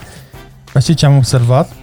Oaspeții nu au nicio problemă în a încerca un dish nou, dar când mm. vine vorba de băuturi, sunt mult mai reticenți. Și uite, de exemplu, și expunerea, cel puțin vorbesc la nivel de România, pe care o au bucătarii. Okay. Peste tot, emisiuni, concursuri, tot felul, medalii, peste medalii, peste din astea, dar la barman foarte puțin. Ok, înțeleg, noi lucrăm cu alcoolul, nu-l promovăm pe live, dar poți să aduci un barman să-ți facă, să-ți prezinte un program de băuturi spirits free cu Goslings, cu ce vrei tu, adică chiar se poate, știi? Și ce avem noi, adică ce am văzut foarte des întâlnit a fost la, ă, latura asta de show, în care a fost Vali cu echipa lui, dar și au mai fost câteva chestii legate de la tear, dar în rest, pe partea de băuturi, subțire. În schimb, la bucătari, găsești pe toate canalele chestia asta. Poate asta e unul de motivele pentru care și diferența așa mare de salariu, să zicem, e la mâncare e industrie mult mai mare. De mult, acord. mult mai mare de în orice țară. Și se plătește mult mai bine, dacă e mult mai mare. și în același timp, alcoolul e o alegere, mâncarea e o necesitate. Și asta e drept. Dar acum, întrebare, te duci la restaurant să te hrănești sau te duci să mănânci? Depinde cât n-am mâncat. Știu că ai avut și te-am am uh, luat direcția asta a discuției cu bucătarii, că știu că ai avut și tu un proiect. Da. Și o să rugăm pe Claudiu să ne pună un mic video și după aia să discutăm un pic pe tema lui. Are you ready, sir? Da, așa.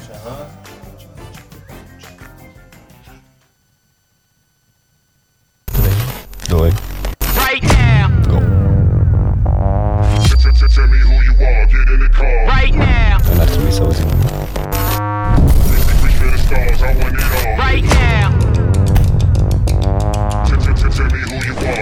Right now. To the greatest.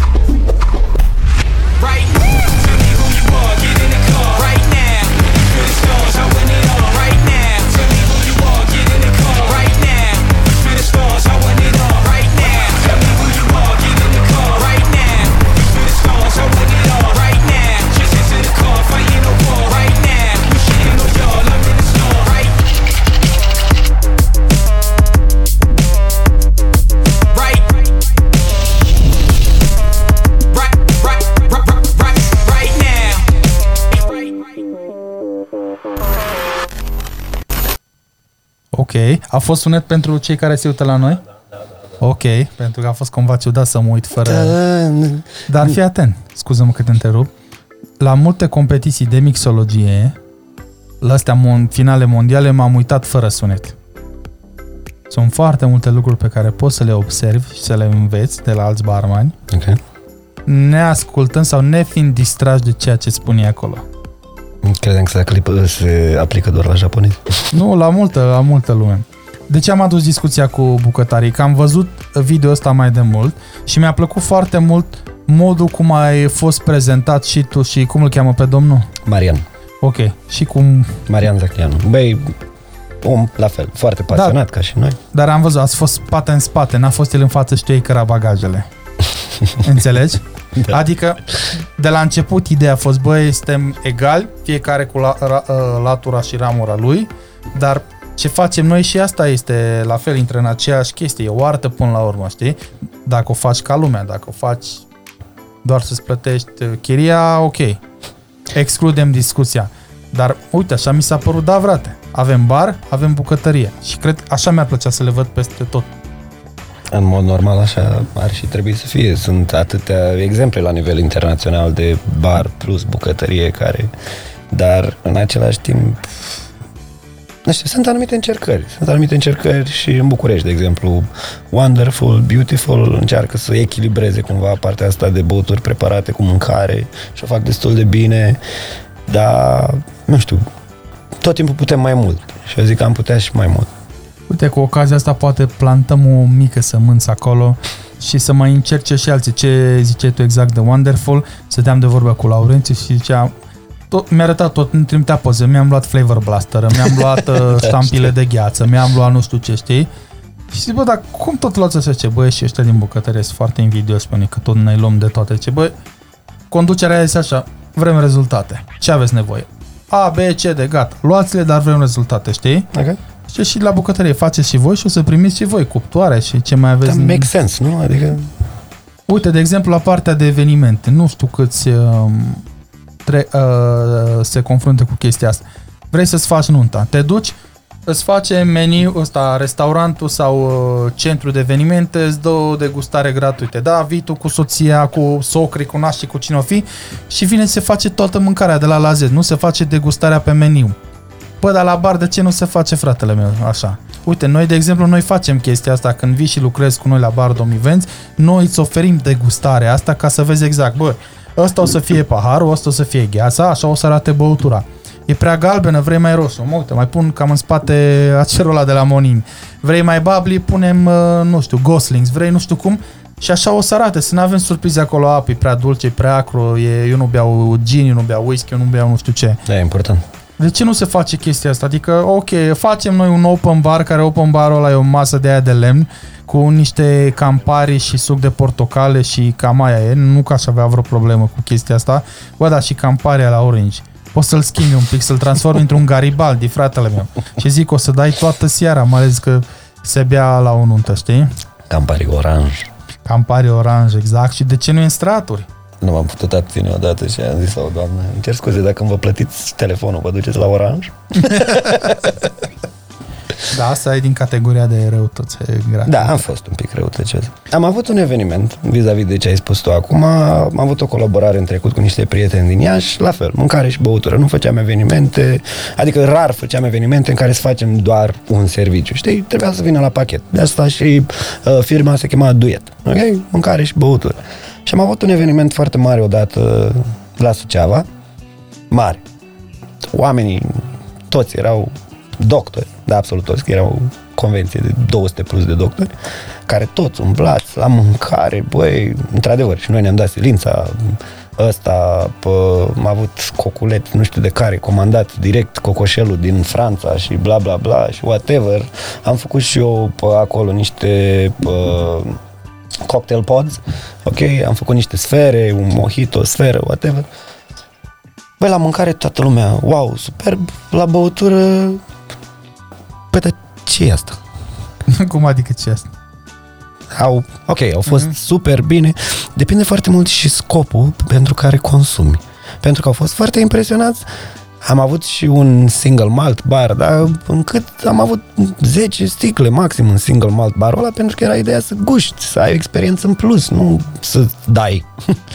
Și oamenii au fost foarte dezamăgiți că prea puțină băutură, cum adică eu vreau Campari Orange.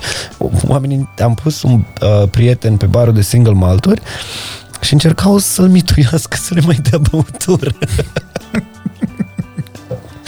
Tipic, tipic. Exact, oamenii dacă beau cu scopul de a se îmbăta, foarte greu ajungi să îl convingi să respecte ce ai făcut acolo. La fel și cu mâncare. Dacă mănâncă că e rupt în gură de foame și vrea să se giftuiască, nu o să respecte ce e acolo. Contează foarte mult și scop. Am înțeles. Uh, eu am cam terminat băutura. Claudiu? Înainte să intrăm în studio. Eu aș zice să mai bem ceva și acum mă uit așa cu frică la ce display e aici și cei care se uită la noi și care mai lucrează la anumite companii, când veniți aici la podcast, așa, așa se vine la un podcast, da? Marfă. Hai să vedem ce, ce am putea bea de aici. Uh, am avut aici, mai zici o dată pentru public Dark and Stormy ce am avut? Am avut uh, Goslings Rom, Da. da. Goslings Ginger Beer, Lime. Simple. Ok. Și gheață, cuburi, Și Ice gheață, Division. Ice Division, îmi cer scuze, Mihai. Nu Îmi știu cer cum ai... scuze. păi atunci eu aș merge mai departe tot pe un rom Ok. Și aș merge pe... Mie îmi place ananasul foarte mult și aș Wow. merge pe un pineapple. Ce Of zici? course, of course. Claudiu? Da, așa. E ceva special, trebuie să, să votez și eu.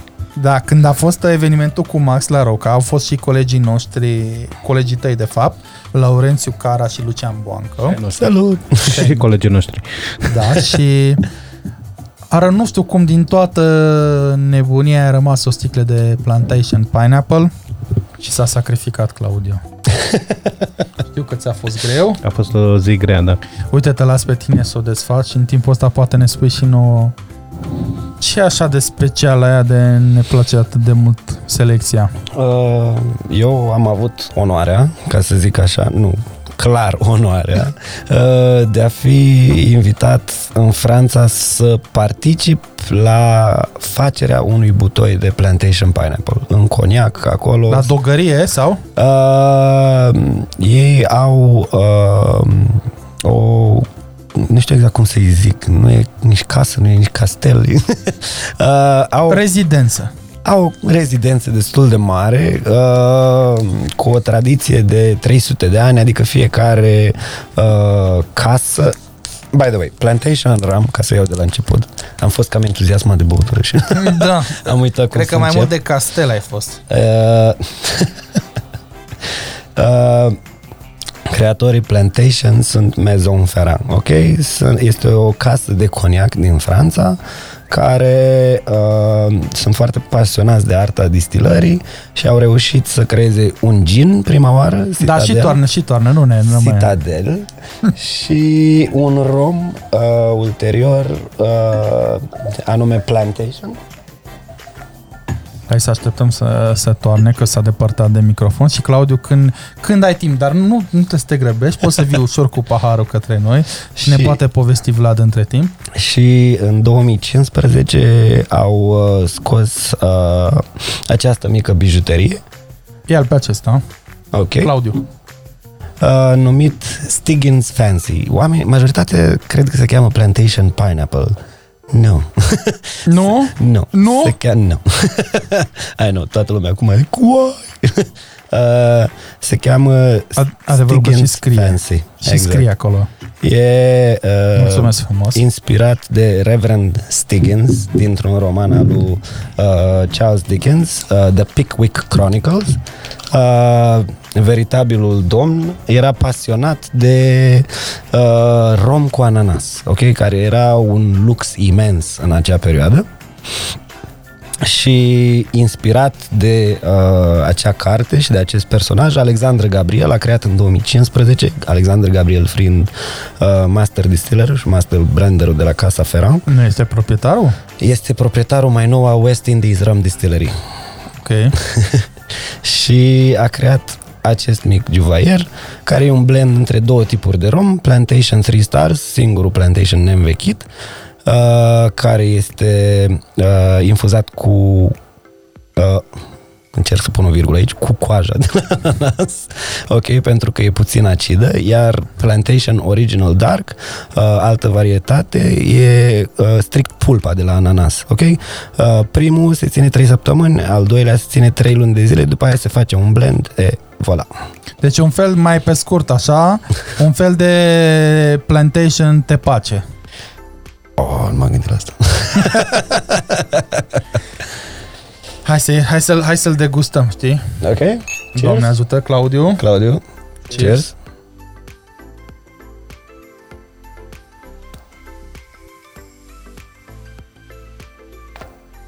Îmi place că ai mai stat să-l mai să-l mai descoși așa, noi deja am trecut la, la lucruri serioase, că noi deja la cunoaștem uh, îl cunoaștem foarte bine. Încă nu pot, de fiecare dată vreau să simt uh, aroma, e, e unică. Adevărul că este unul din uh, romurile mele preferate din gama Plantation, dar mai este și acela Oh fuck that's delicious, deci trebuie să mai pun, trebuie să pun și eu un leu la cutia de înjurături. Dar așa scrie pe etichetă, Claudiu, bine, nu scrie chiar așa, scrie OF TD, care înseamnă over uh, proof sau over ceva. Uh, pa, am un, la Am un lapsus grav, da. Uh, o să-mi vină, o să-mi da. vină. Azi că punem acolo la în descriere. Ceva de gen, nu mai știu nicio exact. O, ceva overproof. Old, nu, e old fashion traditional dark. Așa. Dar cât are ABV-ul? 69. Ok, de ce e acolo? E, e puternic. Ăla e menit să fie un exemplu de romul care îl beau de fapt pirații. De la ABV la uh, cât de afumat este învechit, procesul care este făcut, tot. Deci ăla este într-adevăr un rom de pirați. Ok. Uh, până să intrăm în portofoliu acesta generos pe care o să vreau să-l luăm un pic la detaliu, unde găsim Plantation-ul în Brașov? Uh, în Brașov găsim pe distribuție la cei de la Amigo. Amigo Intercost? Exact. Ok. Sau uh, la fel în retail la, la Kaufland. Sau dacă doriți să comandați online de pe platforma Expert Liquid. Hai să o lămurim pe asta, că după aia tot o să uit cu Expert Liquids asta. E un magazin online? Expert Liquids este un magazin online, nu doar cu portofoliul nostru, este cu uh, tot portofoliul nostru de distribuție și importuri. Ok. Uh, hai să vedem aici. De la Plantation câte aveți? Uh, sincer, în fiecare an intră câte... Dă, nu, pardon, în fiecare sezon intră câte unul sau două. În total, uh, trei vintage-uri, uh, trei colaborări, uh, șase, sunt vreo 15, ceva de genul ăsta. Mamă, mamă, uite, ăsta arată interesant. Am ales bine, nu? Da, ai ales bine. Și avem aici, stai să-l arătăm cumva mai de aproape pentru public, este acesta X, XO și zice aici aniversare 20 de ani. Exact. Uh, De când ce? Uh, mulți oameni cred că e un rom învechit de 20 de ani. Nu, nu scrie anniversary acolo degeaba. Sunt 20 de ani de când a început să lucreze Alexandre Gabriel, master distiller și master blender la Maison Ferrand. Ok. Și, dar văd aici, uite, Gold, Spirit of the Year, 97 de puncte, Wine Enthusiast, 91 de puncte, Excellent, Highly Recommended, Gold, iară Gold, iară Gold. Wow, sunteți blindați, frate. Ăsta și cu Pineapple și Zaimaca sunt uh, printre cele mai premi- nu, sunt cele mai premiate din portofoliul Plantation. Ok, dar cine alege portofoliul ăsta la voi la Simba? Uh, Dar mare cum se alege? Că aveți, nu știu dacă cuvântul potrivit este nișat, dar aveți niște produse mult diferite față cu, față cu ce eram noi obișnuiți în barurile de zi cu zi. Uh, m- scopul nostru direct uh, cu produsele pe care le avem în portofoliu este să raise the bar un pic, adică să aducem un preț competitiv uh, să putem și vinde, dar în același timp calitatea să fie total diferită. Și oamenii să-și dea seama că pot chiar la un preț accesibil să ia o calitate mult mai sporită. Ok, uite și la Tilling, mă uit aici, avem acolo Tilling, Spirit of Dublin, 24 de ani. Mi-e și frică să pun mâna pe sticla aceea. A, uite aici la Claudiu, ce Jamie de România a intrat direct pe Expert Liquids în live. E Citadel Week pe Expert Liquid. A, deci în fiecare săptămână aveți un distilat pe care îl promovați? Acum, de două săptămâni încoace, uh, avem uh, câte o săptămână pentru fiecare brand. Și, în Și fiecare... cum aveți atâtea branduri, acoperiți 2 ani. No, mai mult. Mai multă.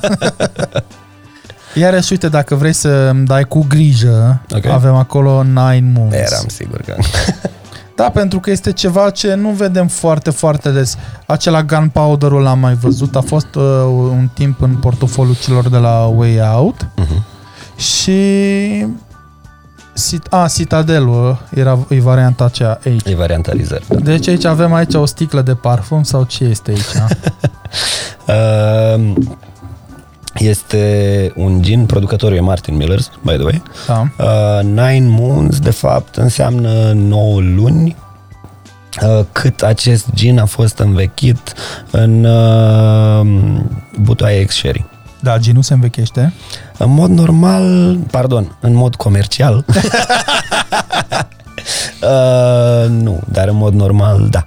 Adică să ne gândim cum era transportat ginul înainte pe vapor în butoaie, fie că vroiai sau nu, se învechea oricum. Uh, am văzut nu numai la gin, ci am văzut și la vodcă foarte multe expresii maturate și mi se pare foarte interesant. Chiar am vorbit cu invitatul de săptămâna trecută, o să aducă ei în portofoliul lor un primul gin black de pe piață. Ok. Dacă am avut Black Vodka și îl foloseam, nu știu, la Halloween, acum a apărut și... Blavod, așa Exact, se cheamă. Blavod. Da, da, și acum mai am o sticlă de Blavod. Vai, țin minte și cocktailul ăla care făceai cu suc de portocale, Rotten Pumpkin. Exact. Era în toate cărțile. Vai, da. Cât ar fi o sticluță de așa ceva? Și după cum vedeți, o țin cu ambele mâini pentru că mi-e frică de răspunsul care o să mi-l dai.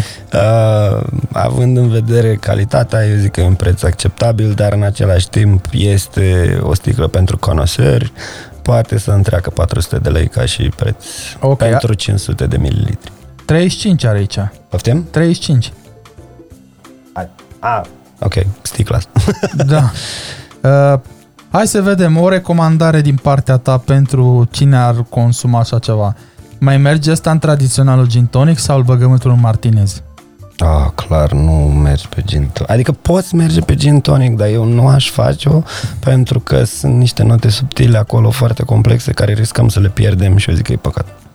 Eu nu am încercat asta niciodată. Spe- Ah, by the sperăm de Crăciun că atunci uh, domnul Mircea Mândrilă, când își va, va face lista de cadouri sub brad acolo, va avea Ah. grijă și de alți barmani de Mai nou suflete avem și rătăcite. 26 Moons în portofoliu. Ok, asta înseamnă încă 15, nu, 26 minus 9, 15. deci este învechit și mai mult timp. Da, da, da. 26 de luni. Ok, hai să-l punem ușor la un loc. Arată foarte, foarte fain. N-am băut niciodată. Am băut uh, ginul aged, dar în genul acesta nu. Și dă-mi și pe celălalt, te rog, de lângă Citadel. Care, deci sticla arată într-un mare, mare fel. Citadel Reserve. De ce are culoarea asta? Uh, acolo ai șase învechiri separate. Adică se ia Citadel original, se învechește odată în butoaie de acacia, odată în butoaie de castan, odată în butoaie de dud, odată în butoaie în care a stat uh, coniac franțuzesc și încă o dată în butoaie uh, a, uh, de uh, cireș. Și după aia se face blend uh, pe gin, da? Și ai uh, un uh, butoi perfect convex, de, ei spun the egg, în care uh, By the way, e singurul de bă, proces de acest gen din lume, e patentat de Maison Ferrand, doar ei fac acest lucru. Uh, Este uh, forma atât de perfectă a oului, respectiv din lemn, încât ei cred că doar în ăla se poate face blending-ul perfect pe gin. Deci vorbim poate raportul de interacțiune între lemn și Exact. distilat și Și aerul efectiv, care o microoxigenează băutura, poate. Exact, și mișcarea moleculelor de aromă în interiorul butoiului Ah, respectiv, uh, ci că este reglată efectiv de formă și se face blending-ul perfect între acele cinci tipuri de gin. Claudiu, vrei să mai completezi cu ceva la ce a spus Vlad? Leg? Aș fi vrut să-l vedem. Pe, pe Da. cine? Uh, Butoiul ăsta, îl găsim Ah, undeva? Uh, da, Pe uh, internet? Îl găsești pe internet, Da, da, da. dar chiar pe site oficial de la Citadel să cauți Citadel Reserve. Ok, până o să caute Claudiu. Să mergem un pic mai departe și hai să vorbim de noul trend, cum îi zic eu, sau nu neapărat noul trend, noul val sau um, nou, noul mod de conștientizare ale vinurilor aromatizate în lumea barului și avem aici, aveți Aici sunt trei în display, dar aveți patru în total, nu de la Cochi. Uh, de fapt sunt cinci dacă pui și barolo. Ok, 5, expresii, da. Uite, asta o să te rog să-l pui înapoi, că e păcat, arată display-ul ăsta atât de frumos și cam așa trebuie să arate un display de bar acasă, nu? Eu zic că da. Cât e prețul la Citadel? Uh, de la original e undeva la 90 de lei la litru. Ok, Uh, de toate prețurile care le zic acum le zic fără TVA, da? Și pe Citadelul Reserve uh, 150 plus. ok. Dar, din nou, este pentru p- pasionații de gin, nici Citadelul Reserve, de exemplu, eu unul nu l-aș folosi într-un uh, gin tonic. Uh, dar am făcut dry martini cu el și a fost wow. Mă gândesc, da. Uh, aveam și eu o sticlă pe undeva pe acasă, cred, de la Citadel. Am avut la un curs de la voi și am- l-am folosit acolo. Hai să vedem cochii. Ok. Care din ele?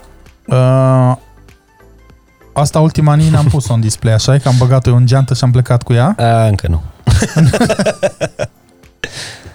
Dăm cel din uh, mijloc, te rog. Ok. Vermut de Torino.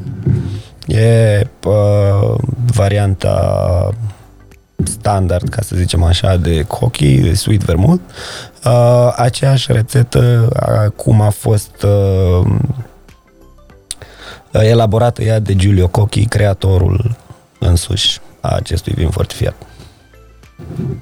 Asta la ce preț ar fi? Uh, Asta e 90 plus de lei fără TVA. Aproape. Da, în jur de 100 de lei. Mă, nu e mult pentru ce e înăuntru și așa. Sincer, e printre preferatele mele din portofoliu. Ce băutură ne recomand să facem cu asta? Sincer, uh, la început, uh, dacă ești uh, pentru prima oară băutor de cochi, nit. Nit, așa? Da, efectiv, cu un picuț de gheață și un pil de lămâie, ăla e perfect servul.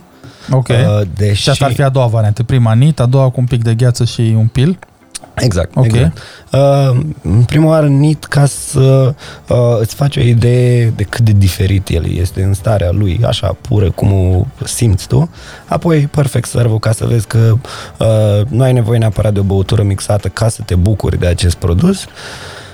Dar l-am încercat și Negroni, uh, Manhattan, uh, e foarte bun în mixuri, dar ei e, uh, îns, uh, însuși uh, Cochiu vor să readucă uh, tradiția pentru a bea vermut, nit sau on the rocks cel mult. Ok, ăsta nu a fost și la Brift uh, anul trecut. Ba da. Țin minte că am băut acolo, mi-a făcut cineva un reverse Manhattan tonic. Adică reverse Manhattan.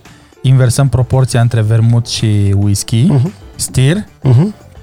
Într-un highball, gheață Mhm. și după aia pe tonică. Băi, genial. Bă, frate. sună foarte bine, da. Genial, deci am băut la cu responsabilitate. am gustat acolo că eu eram cu gheața și manevram ustensile foarte ascuțite și nu m-am gustat. Dar a fost foarte, foarte reușită expresia. Și avem aici, văd ceva ce n-am mai văzut la voi, Rebel Yell Kentucky Straight Bourbon Whiskey. Ok.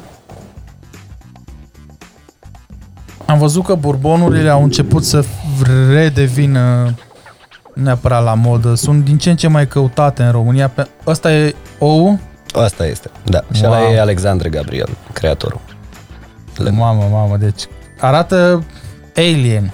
Am fost acolo și l-am văzut. Uh, ou. Nici nu știi dacă să te apropii, să stai aparte. Uh, era staff acolo, era Alexandru care ne prezenta, tot, dar nu vreau să ne apropiem, era așa de ciudat. Dar cum miroase în... Uh, Nici nu vreau să mă gândesc. Doamne, da. ferește. Câți litri? Cam de câți litri aproximativ? n-am idee, peste 600 oricum. Păi, em, o- Deci, că el e uh, fotografiat fix lângă el, pare destul de mare așa.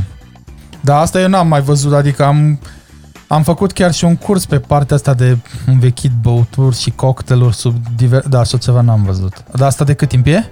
Uh, Citadel Reservo. Exact uh, ou ăsta Ouă. și procedeul. Uh, Uh, nu știu zic un an anume exact, dar știu că e din anii 90. și de acum, acum au făcut-o cunoscută sau... Uh, nu, adică ei n-au avut niciun secret. L-au, paten- l-au patentat de atunci, numai că poate n-au avut uh, la fel de mare vânzările pe Citadel Reserve. Ok. E, uite, chiar o să mă mai documentez, că mi se pare mega interesant. Până atunci, hai să vedem aici acest bourbon. Rebeliel. Lux Row Distilleries uh, Ok. e de fapt uh, distileria. Nu știu, ai ascultat vreodată Billy Idol? Nu cred, nu. White Wedding, Rebel Yell. Nu. Din păcate, nu. Ok, efectiv, piesa, eu sunt fan Billy Idol, by the way, piesa, efectiv, Rebel Yell a fost inspirat de acest bourbon.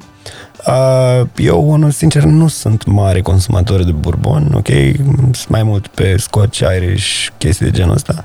Dar când am gustat, mi-a schimbat un pic părerea pentru că, efectiv, e altceva. Păi fii atent, tu te aici pe etichetă scrie așa uh, Smooth Wheated Bourbon. Exact. Adică e umblat, cred că mai mult la raportul între porumb și uh, uit, uit, îmi scap acum. Ors. Exact. Da, ors, nu văd. Ors. Uit. Nu, nu, nu, nu. Uh, nu. Uit, Mr. Translation, uit, că îmi scap acum și mie. O să trișez un pic. Secară, nu. Nu, ăla e... uh, Ba, uh, nu, barley orz. Nu, barley ors, secar e rai, Rye, whisky, exact. așa, și wheat greu. Da, greu a fost. Nu știu ce se întâmplă cu noi. Da, după- nu știu. Nu, Nu ne-am băut Hai să cafeaua, încercăm. cred că Doamne ajută la toată lumea. Cheers, doamne. Deci înseamnă că, na, uh, dacă mai e valabilă treaba asta, știam ca să fie borbon, trebuie să fie minim 51% porumb și după Exact. aceea, Secar, uh, greu. da, Uh, numai că la un bourbon, în mod normal, e 51% uh, porumb, să zicem, și cealaltă parte de 49, tot la fel majoritar e secar, pentru că e mai ieftină, uh, rezistă la frig, ok, e mai ușor, e mai ieftin la producție, să zicem.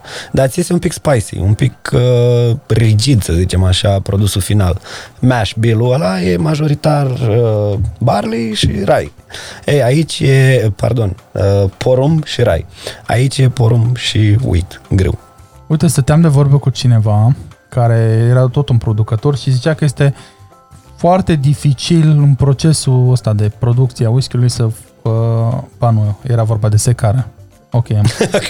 Era greu de procesat, adică zicea uh, că se lipea foarte mult de vas în când era acolo la fermentat, trebuia să curețe din greu și așa mai departe. Cred că și, și de asta. Oricum, ăsta, când, uh, dacă o să mai fie vreo prezentare prin România, când o să te mai vedem prin Brașov, ai fost anul trecut, am fost la After Stube acolo și le mulțumim că ne-au găzduit unde ne-am Mulțumim, distrat. Mulțumim. Dar când o să mai vii? Că de atunci ți-ai cam mărit portofoliu. Oh, oh. Dar că am trebuit să... O să avem și o tequila. Și o tequila? Mhm. Ok, super. Uite, pune asta, te rog, înapoi. Uh, Tot am vorbit de Maison Ferrand, dar nu am vorbit de... Ferran Cognac. Așa au început, nu? Asta o să iau foarte, foarte încet. și avem aici Selecțion de Sales. Zanges. Ok. Partea Deci- îngerilor. Se vede, Claudiu, uite un pic dopul cum arată. Hai să o ridic așa un pic în sus. Deci numai dopul ăsta cum arată. Acum o să o las ușor jos. Deci o vedeți, da, o las așa ușor jos și te așteptăm să ne spui. Se poate combina cu cola? Dacă dore, asta Băi, ăsta, sincer, eu nu aș face asta. Nu aș combina cu cola, pentru că e foarte mult acolo, muncă acolo. Pepsi atunci? Lemon? Pepsi Light, poate. Light. Uh, mai ales, uh, până și la partea de coniac, uh, Alexander Gabriel a experimentat foarte mult. Dacă uh, în mod normal există statul francez care este foarte strict vis-a-vis de dacă vrei să-i spui coniac, Pe au la Bureau Național Interprofesional du Cognac. nu pot să pronunț așa ceva. Atunci zicem BNIC-ul. Așa, da, BNIC-ul uh, sunt foarte, foarte stricți vis-a-vis și chiar cu Alexandra am vorbit chestia asta, sunt foarte, foarte stricți când vine vorba de oferit denumirea de coniac unui uh, distilat. Și Uh, el s-a jucat foarte mult din butoaie, da? El, uh, majoritatea timpului când face research, uh, se duce în arhive din trecut și caută foarte mult. Dacă, în mod normal, uh, îți trebuie un butoi uh, care cuvânt? Baric? A? Ce fel de butoi? Nu. Uh, La lemn? Nu la lemn. Neînvechit. Ok? Ok. Dacă îți trebuie un butoi nou, de exemplu, ca să uh, pui distilatul în el să începi să-l învechești, uh, din lemn franțuzesc, uh, din stejar franțuzesc, pardon, majoritatea timpului, el a zis că da, eu vreau să-l fac din acacia. Și a zis, da, ok, dar nu putem să-i spunem coniac. Păi de ce? Că eu am uh, căutat în arhive și am găsit în secolul XVI o carte care uh, era coniac și era ținut în butoi de acacia. El de ce îi spunea coniac? Și i-a dat voie să zică coniac și a fost ținut în butoi de Ok, acacia. știam și eu, conform legii, trebuie să fie stejar francez, francez pardon, să fie două păduri, limuzin și tronche și cam aia e. el este rebelul industriei de, din Franța, cel puțin la uh, producția de și învechirea coniacului, dar și în general, după cum vezi, și la gin uh, cu ou respectiv, la rom este double aging, e învechit odată în Caraibe, transportat în Franța, învechit încă o dată în butoaie în care a stat coniac. Uh, lui place să experimenteze foarte, foarte, foarte mult. Și când am fost în Franța, uh, ne-a dat un exemplu foarte bun de schimbări mici pe care poate nu le vedem câteodată. De exemplu, când era transportat lichidul ăsta pe vas în butoaie, Mhm. uh, oamenii au considerat faptul că stătea în butoaie și uh, lua din proprietățile lemnului se învechea, ok? Dar nu toată lumea a luat în considerare mișcarea pe care o făcea distilatul. Balansul, da. Exact, în butoi. Și uh, a patentat și ideea asta și ne-a dat să gustăm uh, un rom care a stat 40 de zile într-un butoi așa și un rom care avea un aparat care mișca butoiul, știi? Mhm. Mamă, deci diferența era imensă. Păi da, pentru că interacțiunea cu lemnul este mult mai intensă Exact. și este ra- uh, area de acoperire mult mai mare și pe lângă asta pe vas acolo mai plouă, e, e apa aia sărată, sunt multe chestii acolo. Tu ai un mediu controlat în care îți învechești destilatul, dar nu era cazul deloc atunci, știi? Da. A patentat procesul și acum se cheamă Dynamic Aging și o să apară uh, sticle, variante de plantation care uh, pus, sunt puse pe un vas, pe Xena și au un aparat care mișcă, uh, o să aibă un aparat care o să miște ci- timp de 15 ani 3000 de butoaie în continuu. Cum e, Claudiu? Totul bine acolo la tine? Tocmai mi s-a resetat un pic uh, mintea așa. Deci, na, cam, cam asta înseamnă bartending adevărat. Ideea e că aia este o pasiune. Deci cum suntem noi pasionați de bartending, de exemplu, așa este omul incredibil de pasionat de arta distilării și tot ce implică asta. Îmi place foarte mult sigiliul ăsta de aici pe care nu pot să-l reproduc. Seamnă cumva cum o să fac și o glumă proastă cu sigiliul de la contor, dar cred că are același scop, știi, să nu poți să umbli. Exact, exact. Da, foarte fain. La preț cât ar fi? Ca să știu cum, cum să o transport înapoi pe raft. Băi, să știi că asta e mai acceptabil.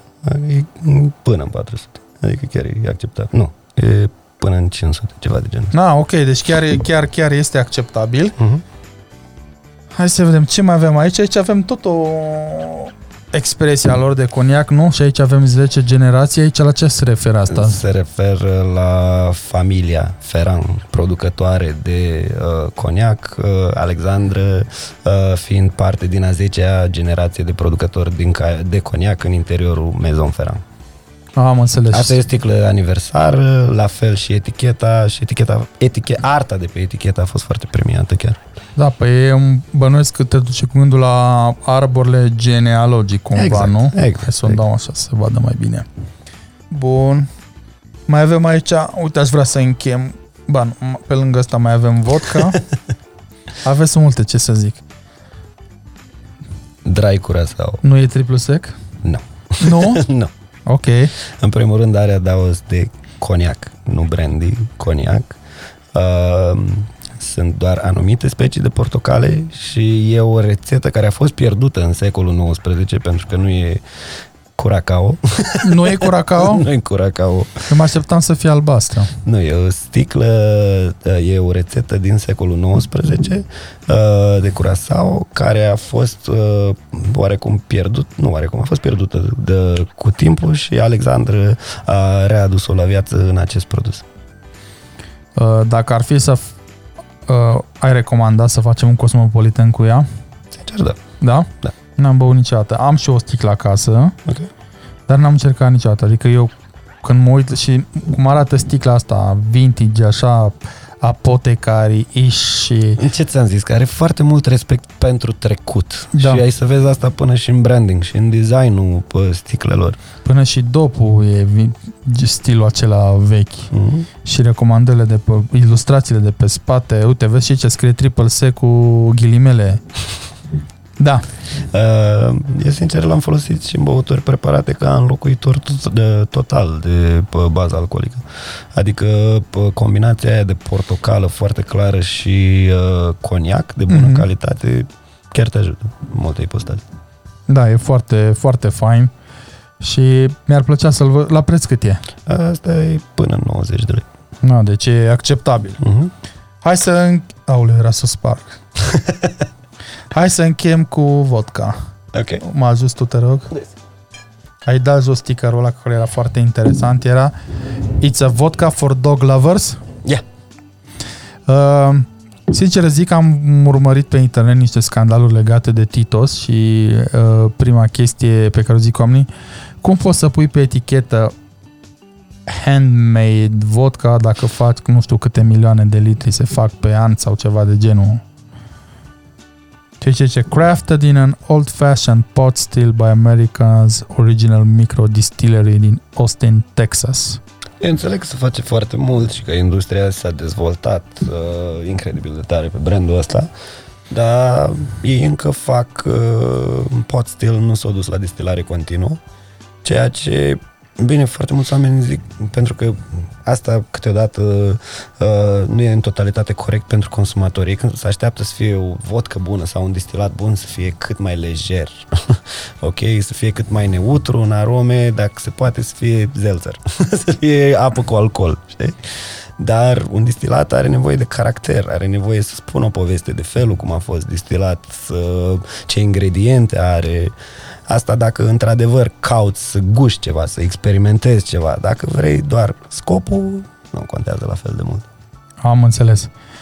Cum ai ajuns tu la Simba ca și brand ambassador? Uh, sincer, uh, eu aveam o pasiune de la început, adică eram conștient de poate câte poate să facă un om și vreau foarte mult să ajut zona mea să crească, zona mea fiind Moldova, zona în care am crescut și ospitalitatea aia moldovenescă de care vorbeam mai înainte poate să o scot în evidență în mai mulți oameni care lucrează în industria noastră. Dar după mai multe încercări pe cont propriu, uh, mi-am dat seama că am nevoie de un aliat, am nevoie de niște oameni faini cu care să lucrez și a venit oportunitatea de la Simba, ne-am întâlnit, am vorbit cam despre ce presupune jobul, care brandurile oricum le știam, că participasem și eu și chiar îmi plăceau și îmi plăcea foarte mult ideea pe care o aveau de a crește calitatea în uh, industria ospitalității, dar în același timp și prețul să te ajute. Știi că sunt mulți care vor să schimbe absolut, să adauge mai multe calitate, dar nici măcar 1% din businessurile din România poate nu vor să uh, își permită acest risc financiar. Ok. True, până la urmă, da, și de înțeles. Mi-a plăcut foarte mult ideea lor, uh, mi-au plăcut foarte mult brandurile pe care le aveau și faptul că chiar erau foarte bine poziționați în Moldova și mă putea ajuta în ideea mea și am zis să încercăm, ideea a mers foarte bine, am început să creștem brandurile împreună, dar la fel, ușor, ușor. Mai cătinel, nu mai Exact, lent că e pas mai cu de- pas, exact. Bun, și ce faci? Care e jobul tău, de fapt? Ce faci? Cu ce te ocupi? Uh, jobul meu este de strict pe partea de imagine, să, în primul rând, să fac o imagine cât mai bună. Te rog. Uh, să fac o imagine cât mai bună uh, pentru aceste produse la noi în țară și uh, să ajut cât mai mult să înțeleagă de fapt ce înseamnă produsele astea și cum pot fi folosite. Deci asta înseamnă educație, în primul rând. Exact. Educație, uh, prezență în uh, mai peste tot, ca să zicem așa. Și uh, na, trebuie și un pic de dăruire, adică trebuie să uh, noi suntem importatori români. Da, și asta poate să însemne foarte multe chestii diferite față de alții. Deci acționariatul este românesc. Da, firma Simba tot a pornit din Bacău, de unde sunt și eu. Deci nu aveți un conglomerat de acționari în afară, în insulele Caiman? Nu, nu, nu, nu, nu, nu.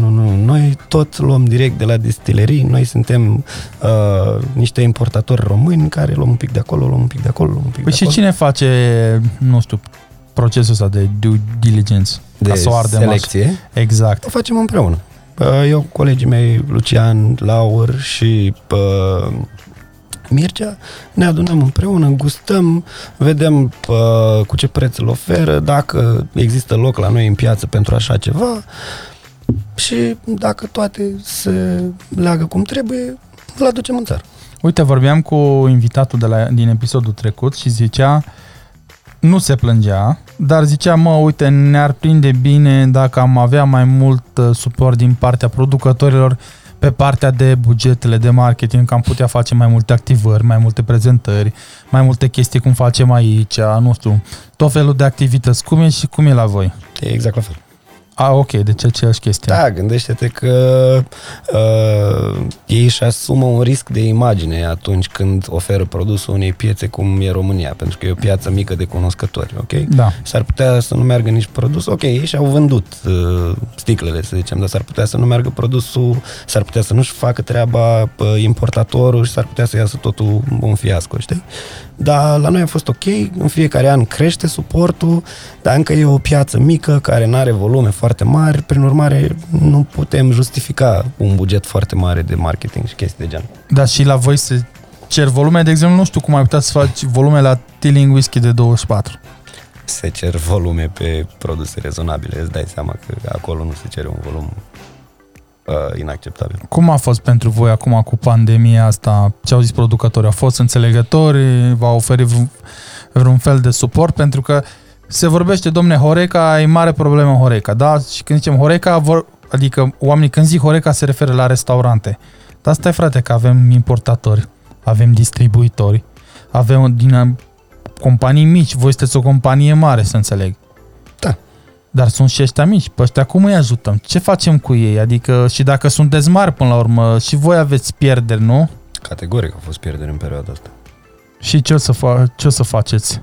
Noi acum p- încerc, uh, dacă până să înceapă pandemia ne-am focusat destul de mult pe... O să-l tragi spre tine, ca să stai pe spate așa liniștit cum dorești. Să tragi, poți să-l tragi de aici, așa în spate. Așa vezi că ăsta e... Ok. Acum e ok? Claudiu? Perfect. Uh, Dacă până să înceapă pandemia aveam destul de mare focus să ne extindem piața, uh, cel puțin anul ăsta cred că o să luăm o pauză și o să încercăm să ajutăm deja unde suntem prezenți. Eu o să fiu cât mai prezent peste tot, ofer consultanță la orice locație, nu trebuie neapărat să lucreze cu noi și na, orice suport se poate pentru tipul de business pe care îl are fiecare, știi? Mai un discount, mai un ajutor, depinde ce are nevoie fiecare. Bun, hai să spun o întrebare care am adresat-o multor reprezentanți ai diferitelor, nu știu, branduri sau importatori. Eu ca barman, Mihai Fetcu, da? Straight. Doamne ajută. Un barman simplu. Vreau să fac, nu știu, un proiect. Categoric. Dar am nevoie de 10 lei. Ok. Cum fac să primesc și eu 10 lei? Nu știu. Hai- În cazul de față zic Simba, da? Ok. La sticle am înțeles, e mai simplu. Dar eu am nevoie de 10 lei să dau drumul la un proiect. Ok. Cum se întâmplă chestia asta? Se întâmplă, nu se întâmplă? În primul rând trebuie să faci acel proiect Ok. și după aia stăm de vorbă. Încât să găsim cei mai buni termeni de colaborare. Mhm. De obicei ar trebui să fie Win-win. win-win. Exact. Ok. Dacă e uh, o idee bună, ne ajută pe amândoi, bă, clar putem colabora. Că am văzut foarte multe branduri care sunt cumva, nu știu dacă reținute. Când e vorba de bani, gata. S-a terminat orice discuție. Voi cum vă faceți planul, de exemplu, bugetele de marketing sau așa, nu le gândiți din timp, cumva, nu știu, Normal. alocăm, alocăm 100 de lei pentru tot anul și din 100 ăstea de lei avem și ceva rezervă pentru proiecte de astea, nu știu, care apar pe nepusă masă, gen cum ar fi ăsta. Ba da, dar, m, din nou, în același timp trebuie să fie situație win-win. Ok. Cât de apropiați sunteți voi ca și companie de barman? Băi, eu zic că destul de apropiați. Adică asta e parte și din îndatoririle mele, să fiu apropiat de comunitate. Uh, una din uh, deciziile pe care le-am luat, chiar dacă eram brand ambassador, a fost să nu părăsesc jobul din bar, ok? Pentru că vreau să vorbesc fiecăruia ca un coleg.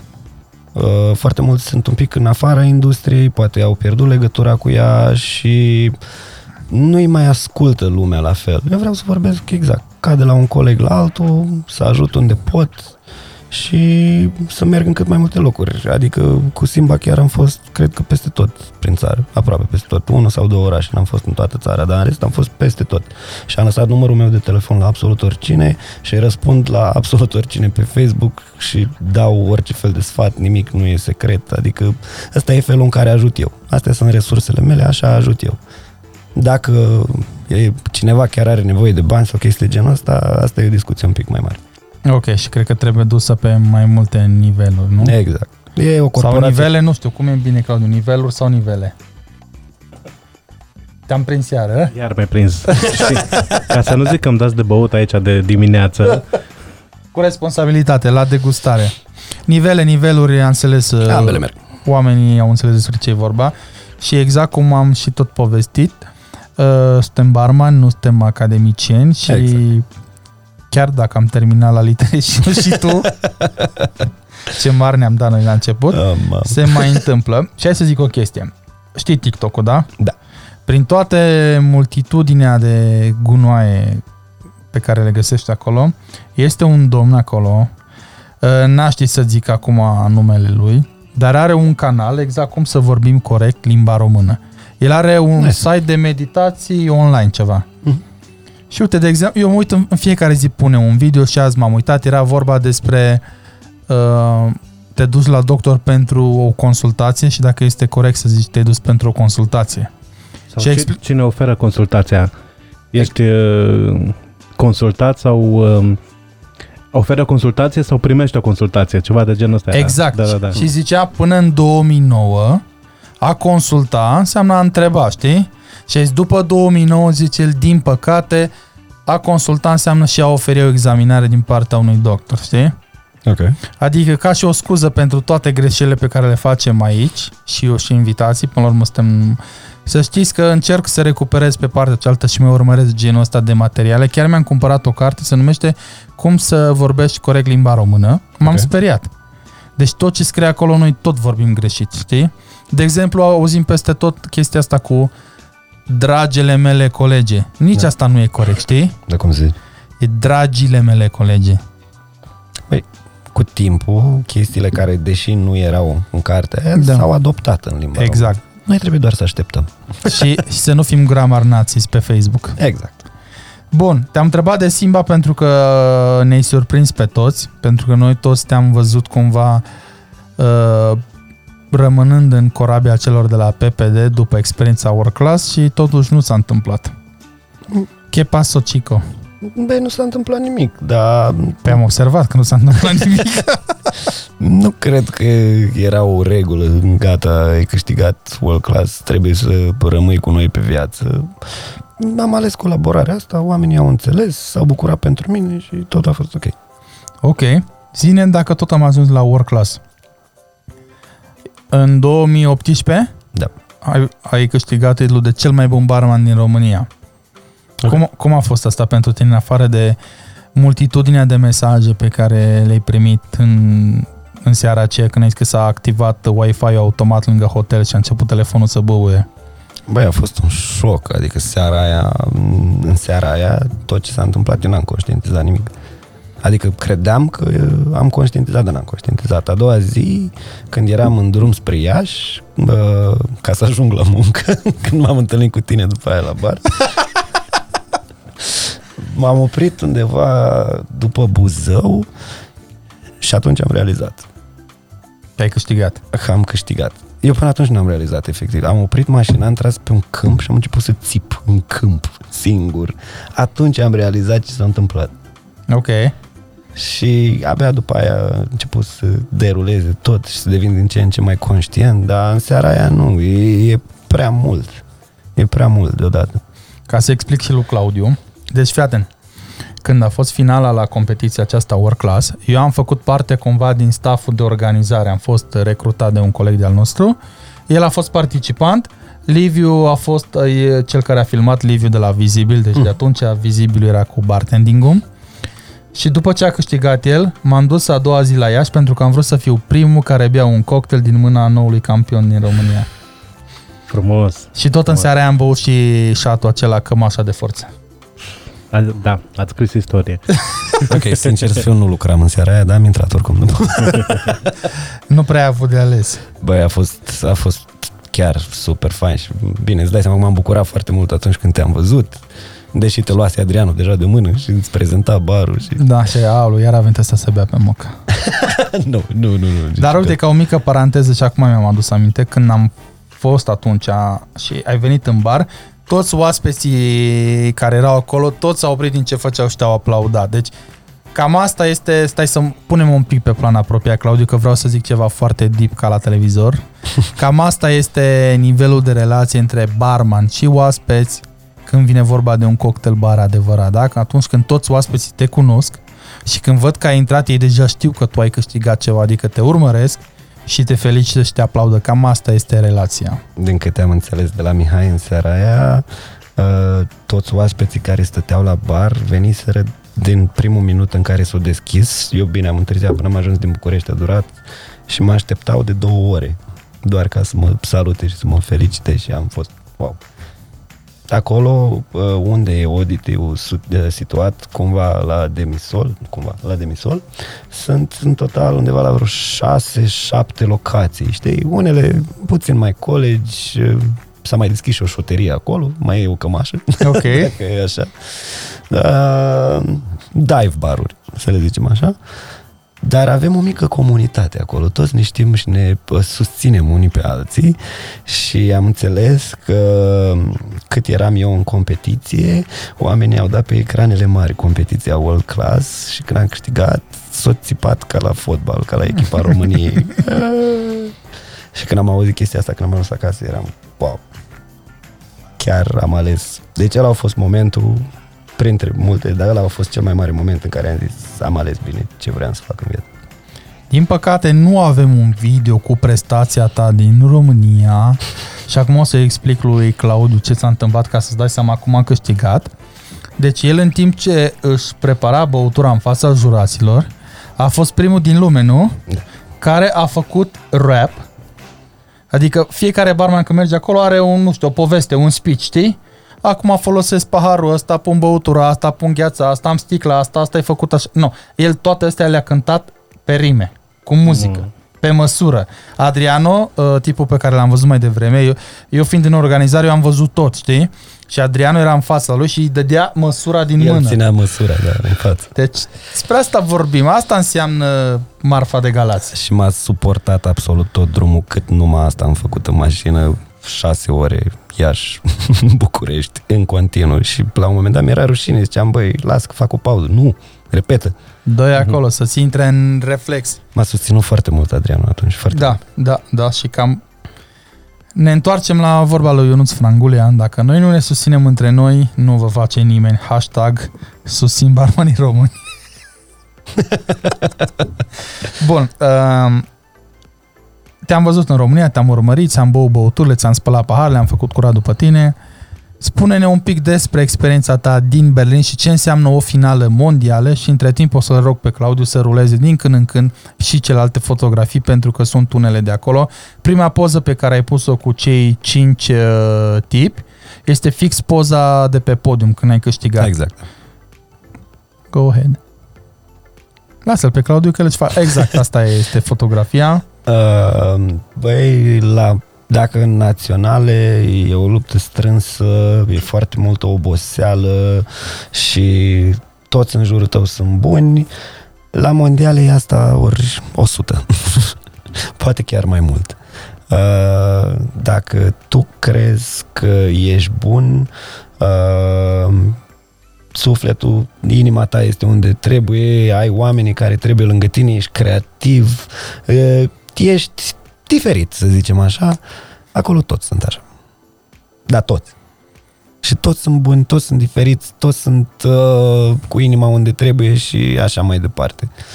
Băi, a fost o experiență din care am învățat mult. Eu, sincer, acum nu mă ascund cu nimic. Când am ajuns acolo, din păcate, nu cred că eram destul de pregătit pe cât aș fi trebuit să fiu. Și poate am luat niște decizii care nu trebuia să le iau. Adică eu aveam niște idei total diferite față de ce vreau să fac acolo.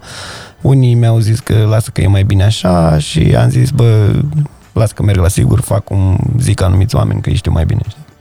Și acum poate regret că nu, clar regret chestia asta. Dar în același timp am și învățat foarte multe cât am stat de acolo, mi-am făcut prieteni mulți uh, și contacte. Uh, ca să-ți faci o idee, uh, oricine are un titlu sau un nivel sau un background foarte bun în industria asta la nivel mondial, e acolo, atunci. Dar pentru mine a fost mult mai mult de atât. Adică cine are ocazia pentru câteva zile în viața lui și am rămas și la Bar Convent după aia, că a fost în Berlin finala, să-și cunoască absolut toți idolii. De toți. Și să stea de vorbă cu ei și să schimbe păreri. Și a fost wow. A fost wow. Poate mi-a părut uh, rău că nu am ajuns la fel de departe pe cât ar fi trebuit, dar m- m-a făcut să învăț. Mult, mult. Păi și acum parcă n-ai mai avut voie să participi 2 ani sau ceva, nu? Doi ani mai voi, da. Și te mai baci cum...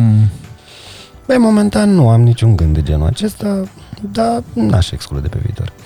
Ok. Bun, uite cât timp vorbeam, am uitat ușor pe listă să văd dacă mai e ceva de bifat și eu am cam bifat tot din ce vreau să te întreb. Nu știu, tu dacă mai vrei să ne spui ceva, în primul rând unde te găsim? Dacă vrem să dăm de tine. Pe internet. Uh, pe internet, uh, uh, normal pe pagina mea de social media, uh, pe Facebook Gora Vlad, uh, gora.vlad pe Instagram mm, și cam atât. Sau dacă vreți poți să lași numărul meu de telefon aici.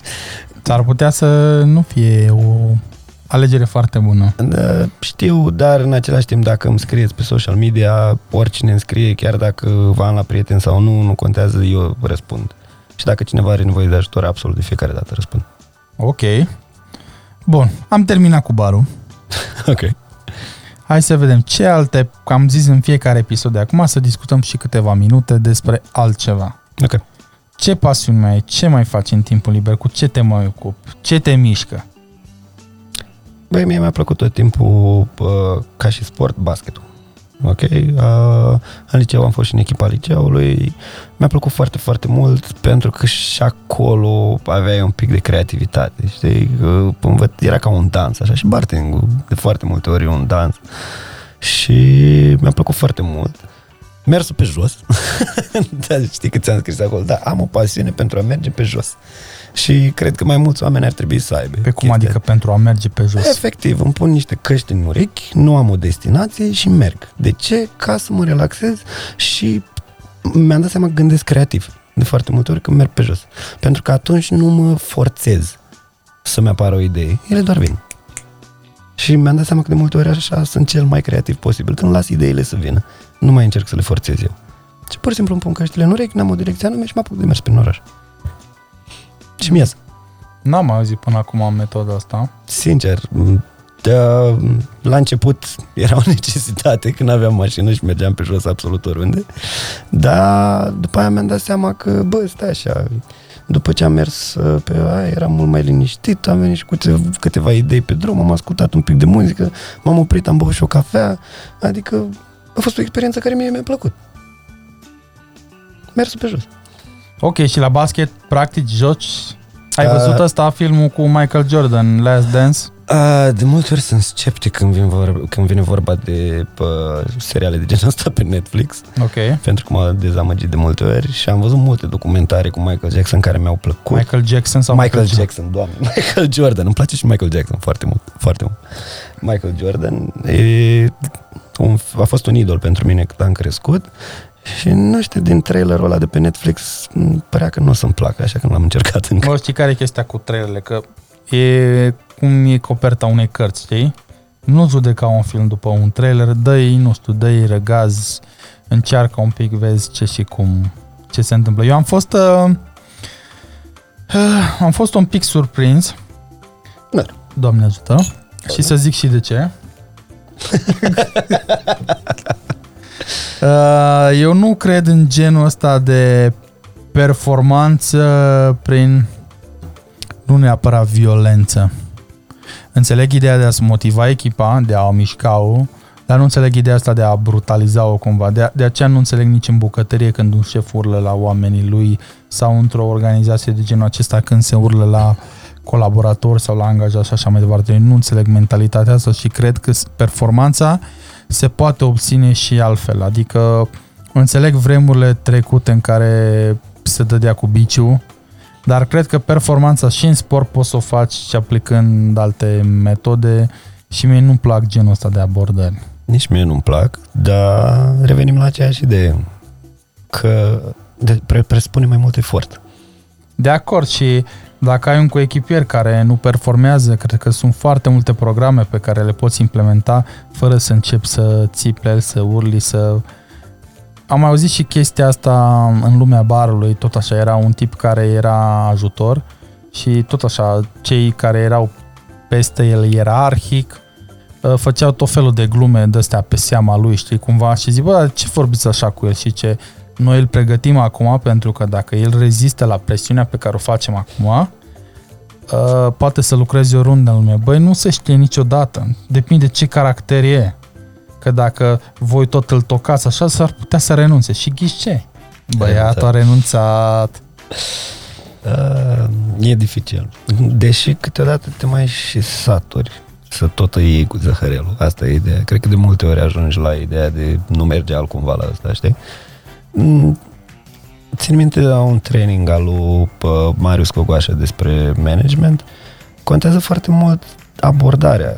Adică tu dacă încerci aceeași abordare să-i schimbi omului o părere despre viață și nu merge, e clar că nu ai abordarea, nu? Da. E clar că ar trebui să procedezi altcumva. Numai că e greu și e un efort până găsești exact calea care trebuie să funcționeze cu acea persoană. Uite, este un canal pe YouTube, se numește Valuetainment, nu știu dacă îl știi. Din păcate. Eu îl urmăresc de vreo 2 ani și postează tot felul. Este un canal pentru antreprenori, Ok. dar acolo sunt multe chestii pe care le poți aplica în mod direct în, nu știu, în relația cu partenerii de muncă și așa mai departe. Și exact a fost și un subiect pe chestia asta, știi?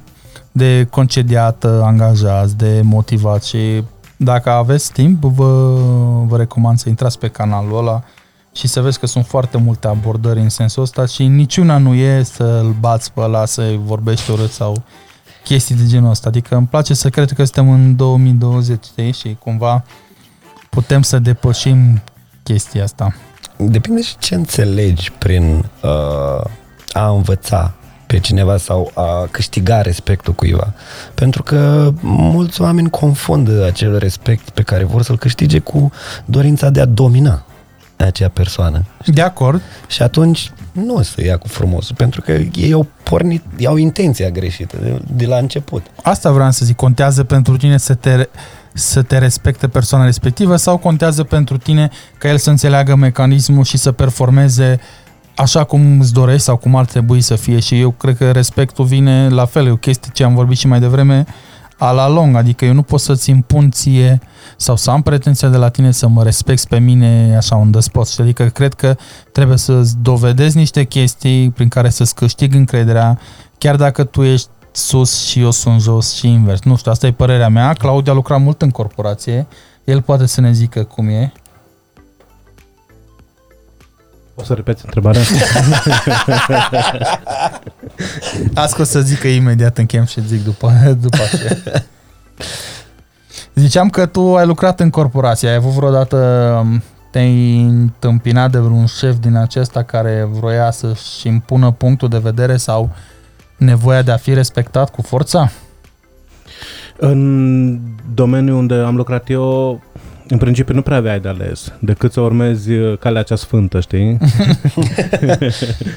adică uh, poți să faci, eu cel puțin în vânzări unde am lucrat, uh, nu prea am avut libertate prea mare, știi?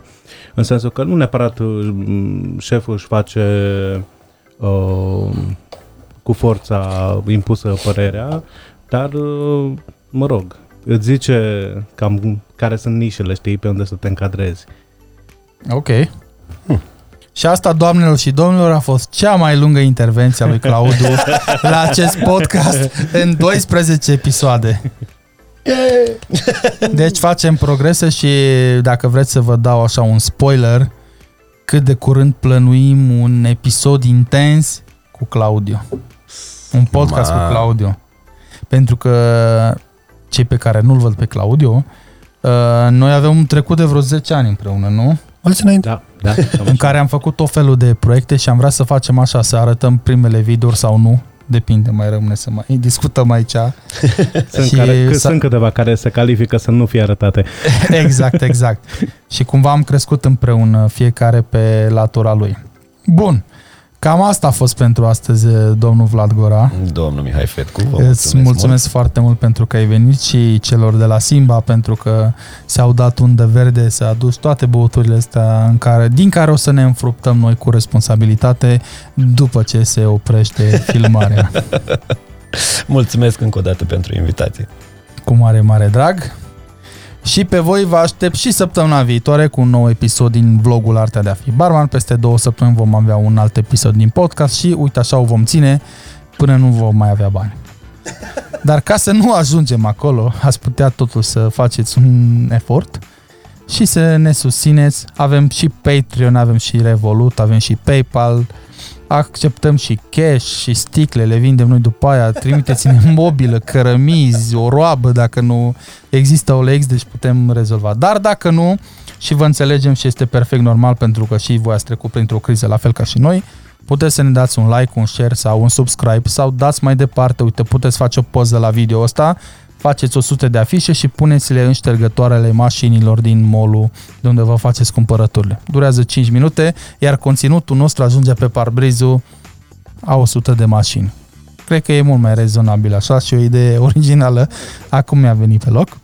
Dar dacă nu, puteți să recomandați prietenilor Spotify, Google Podcast, Apple Podcast, Mixcloud, Soundcloud sau pagina noastră de YouTube sau pe site-ul meu unde găsiți podcastul acolo integral pe www.bardom.ro Încă o dată mulțumim lui Claudiu și studiourilor Vizibil pentru că ne-au găzduit și pentru că în continuu țin luminile astea prinse și camerele și ne acceptă toate propunerile noastre. Mulțumim Rom- uh, Monin România pentru susținerea din toată această perioadă și ne vedem cât de curând. Toate cele bune!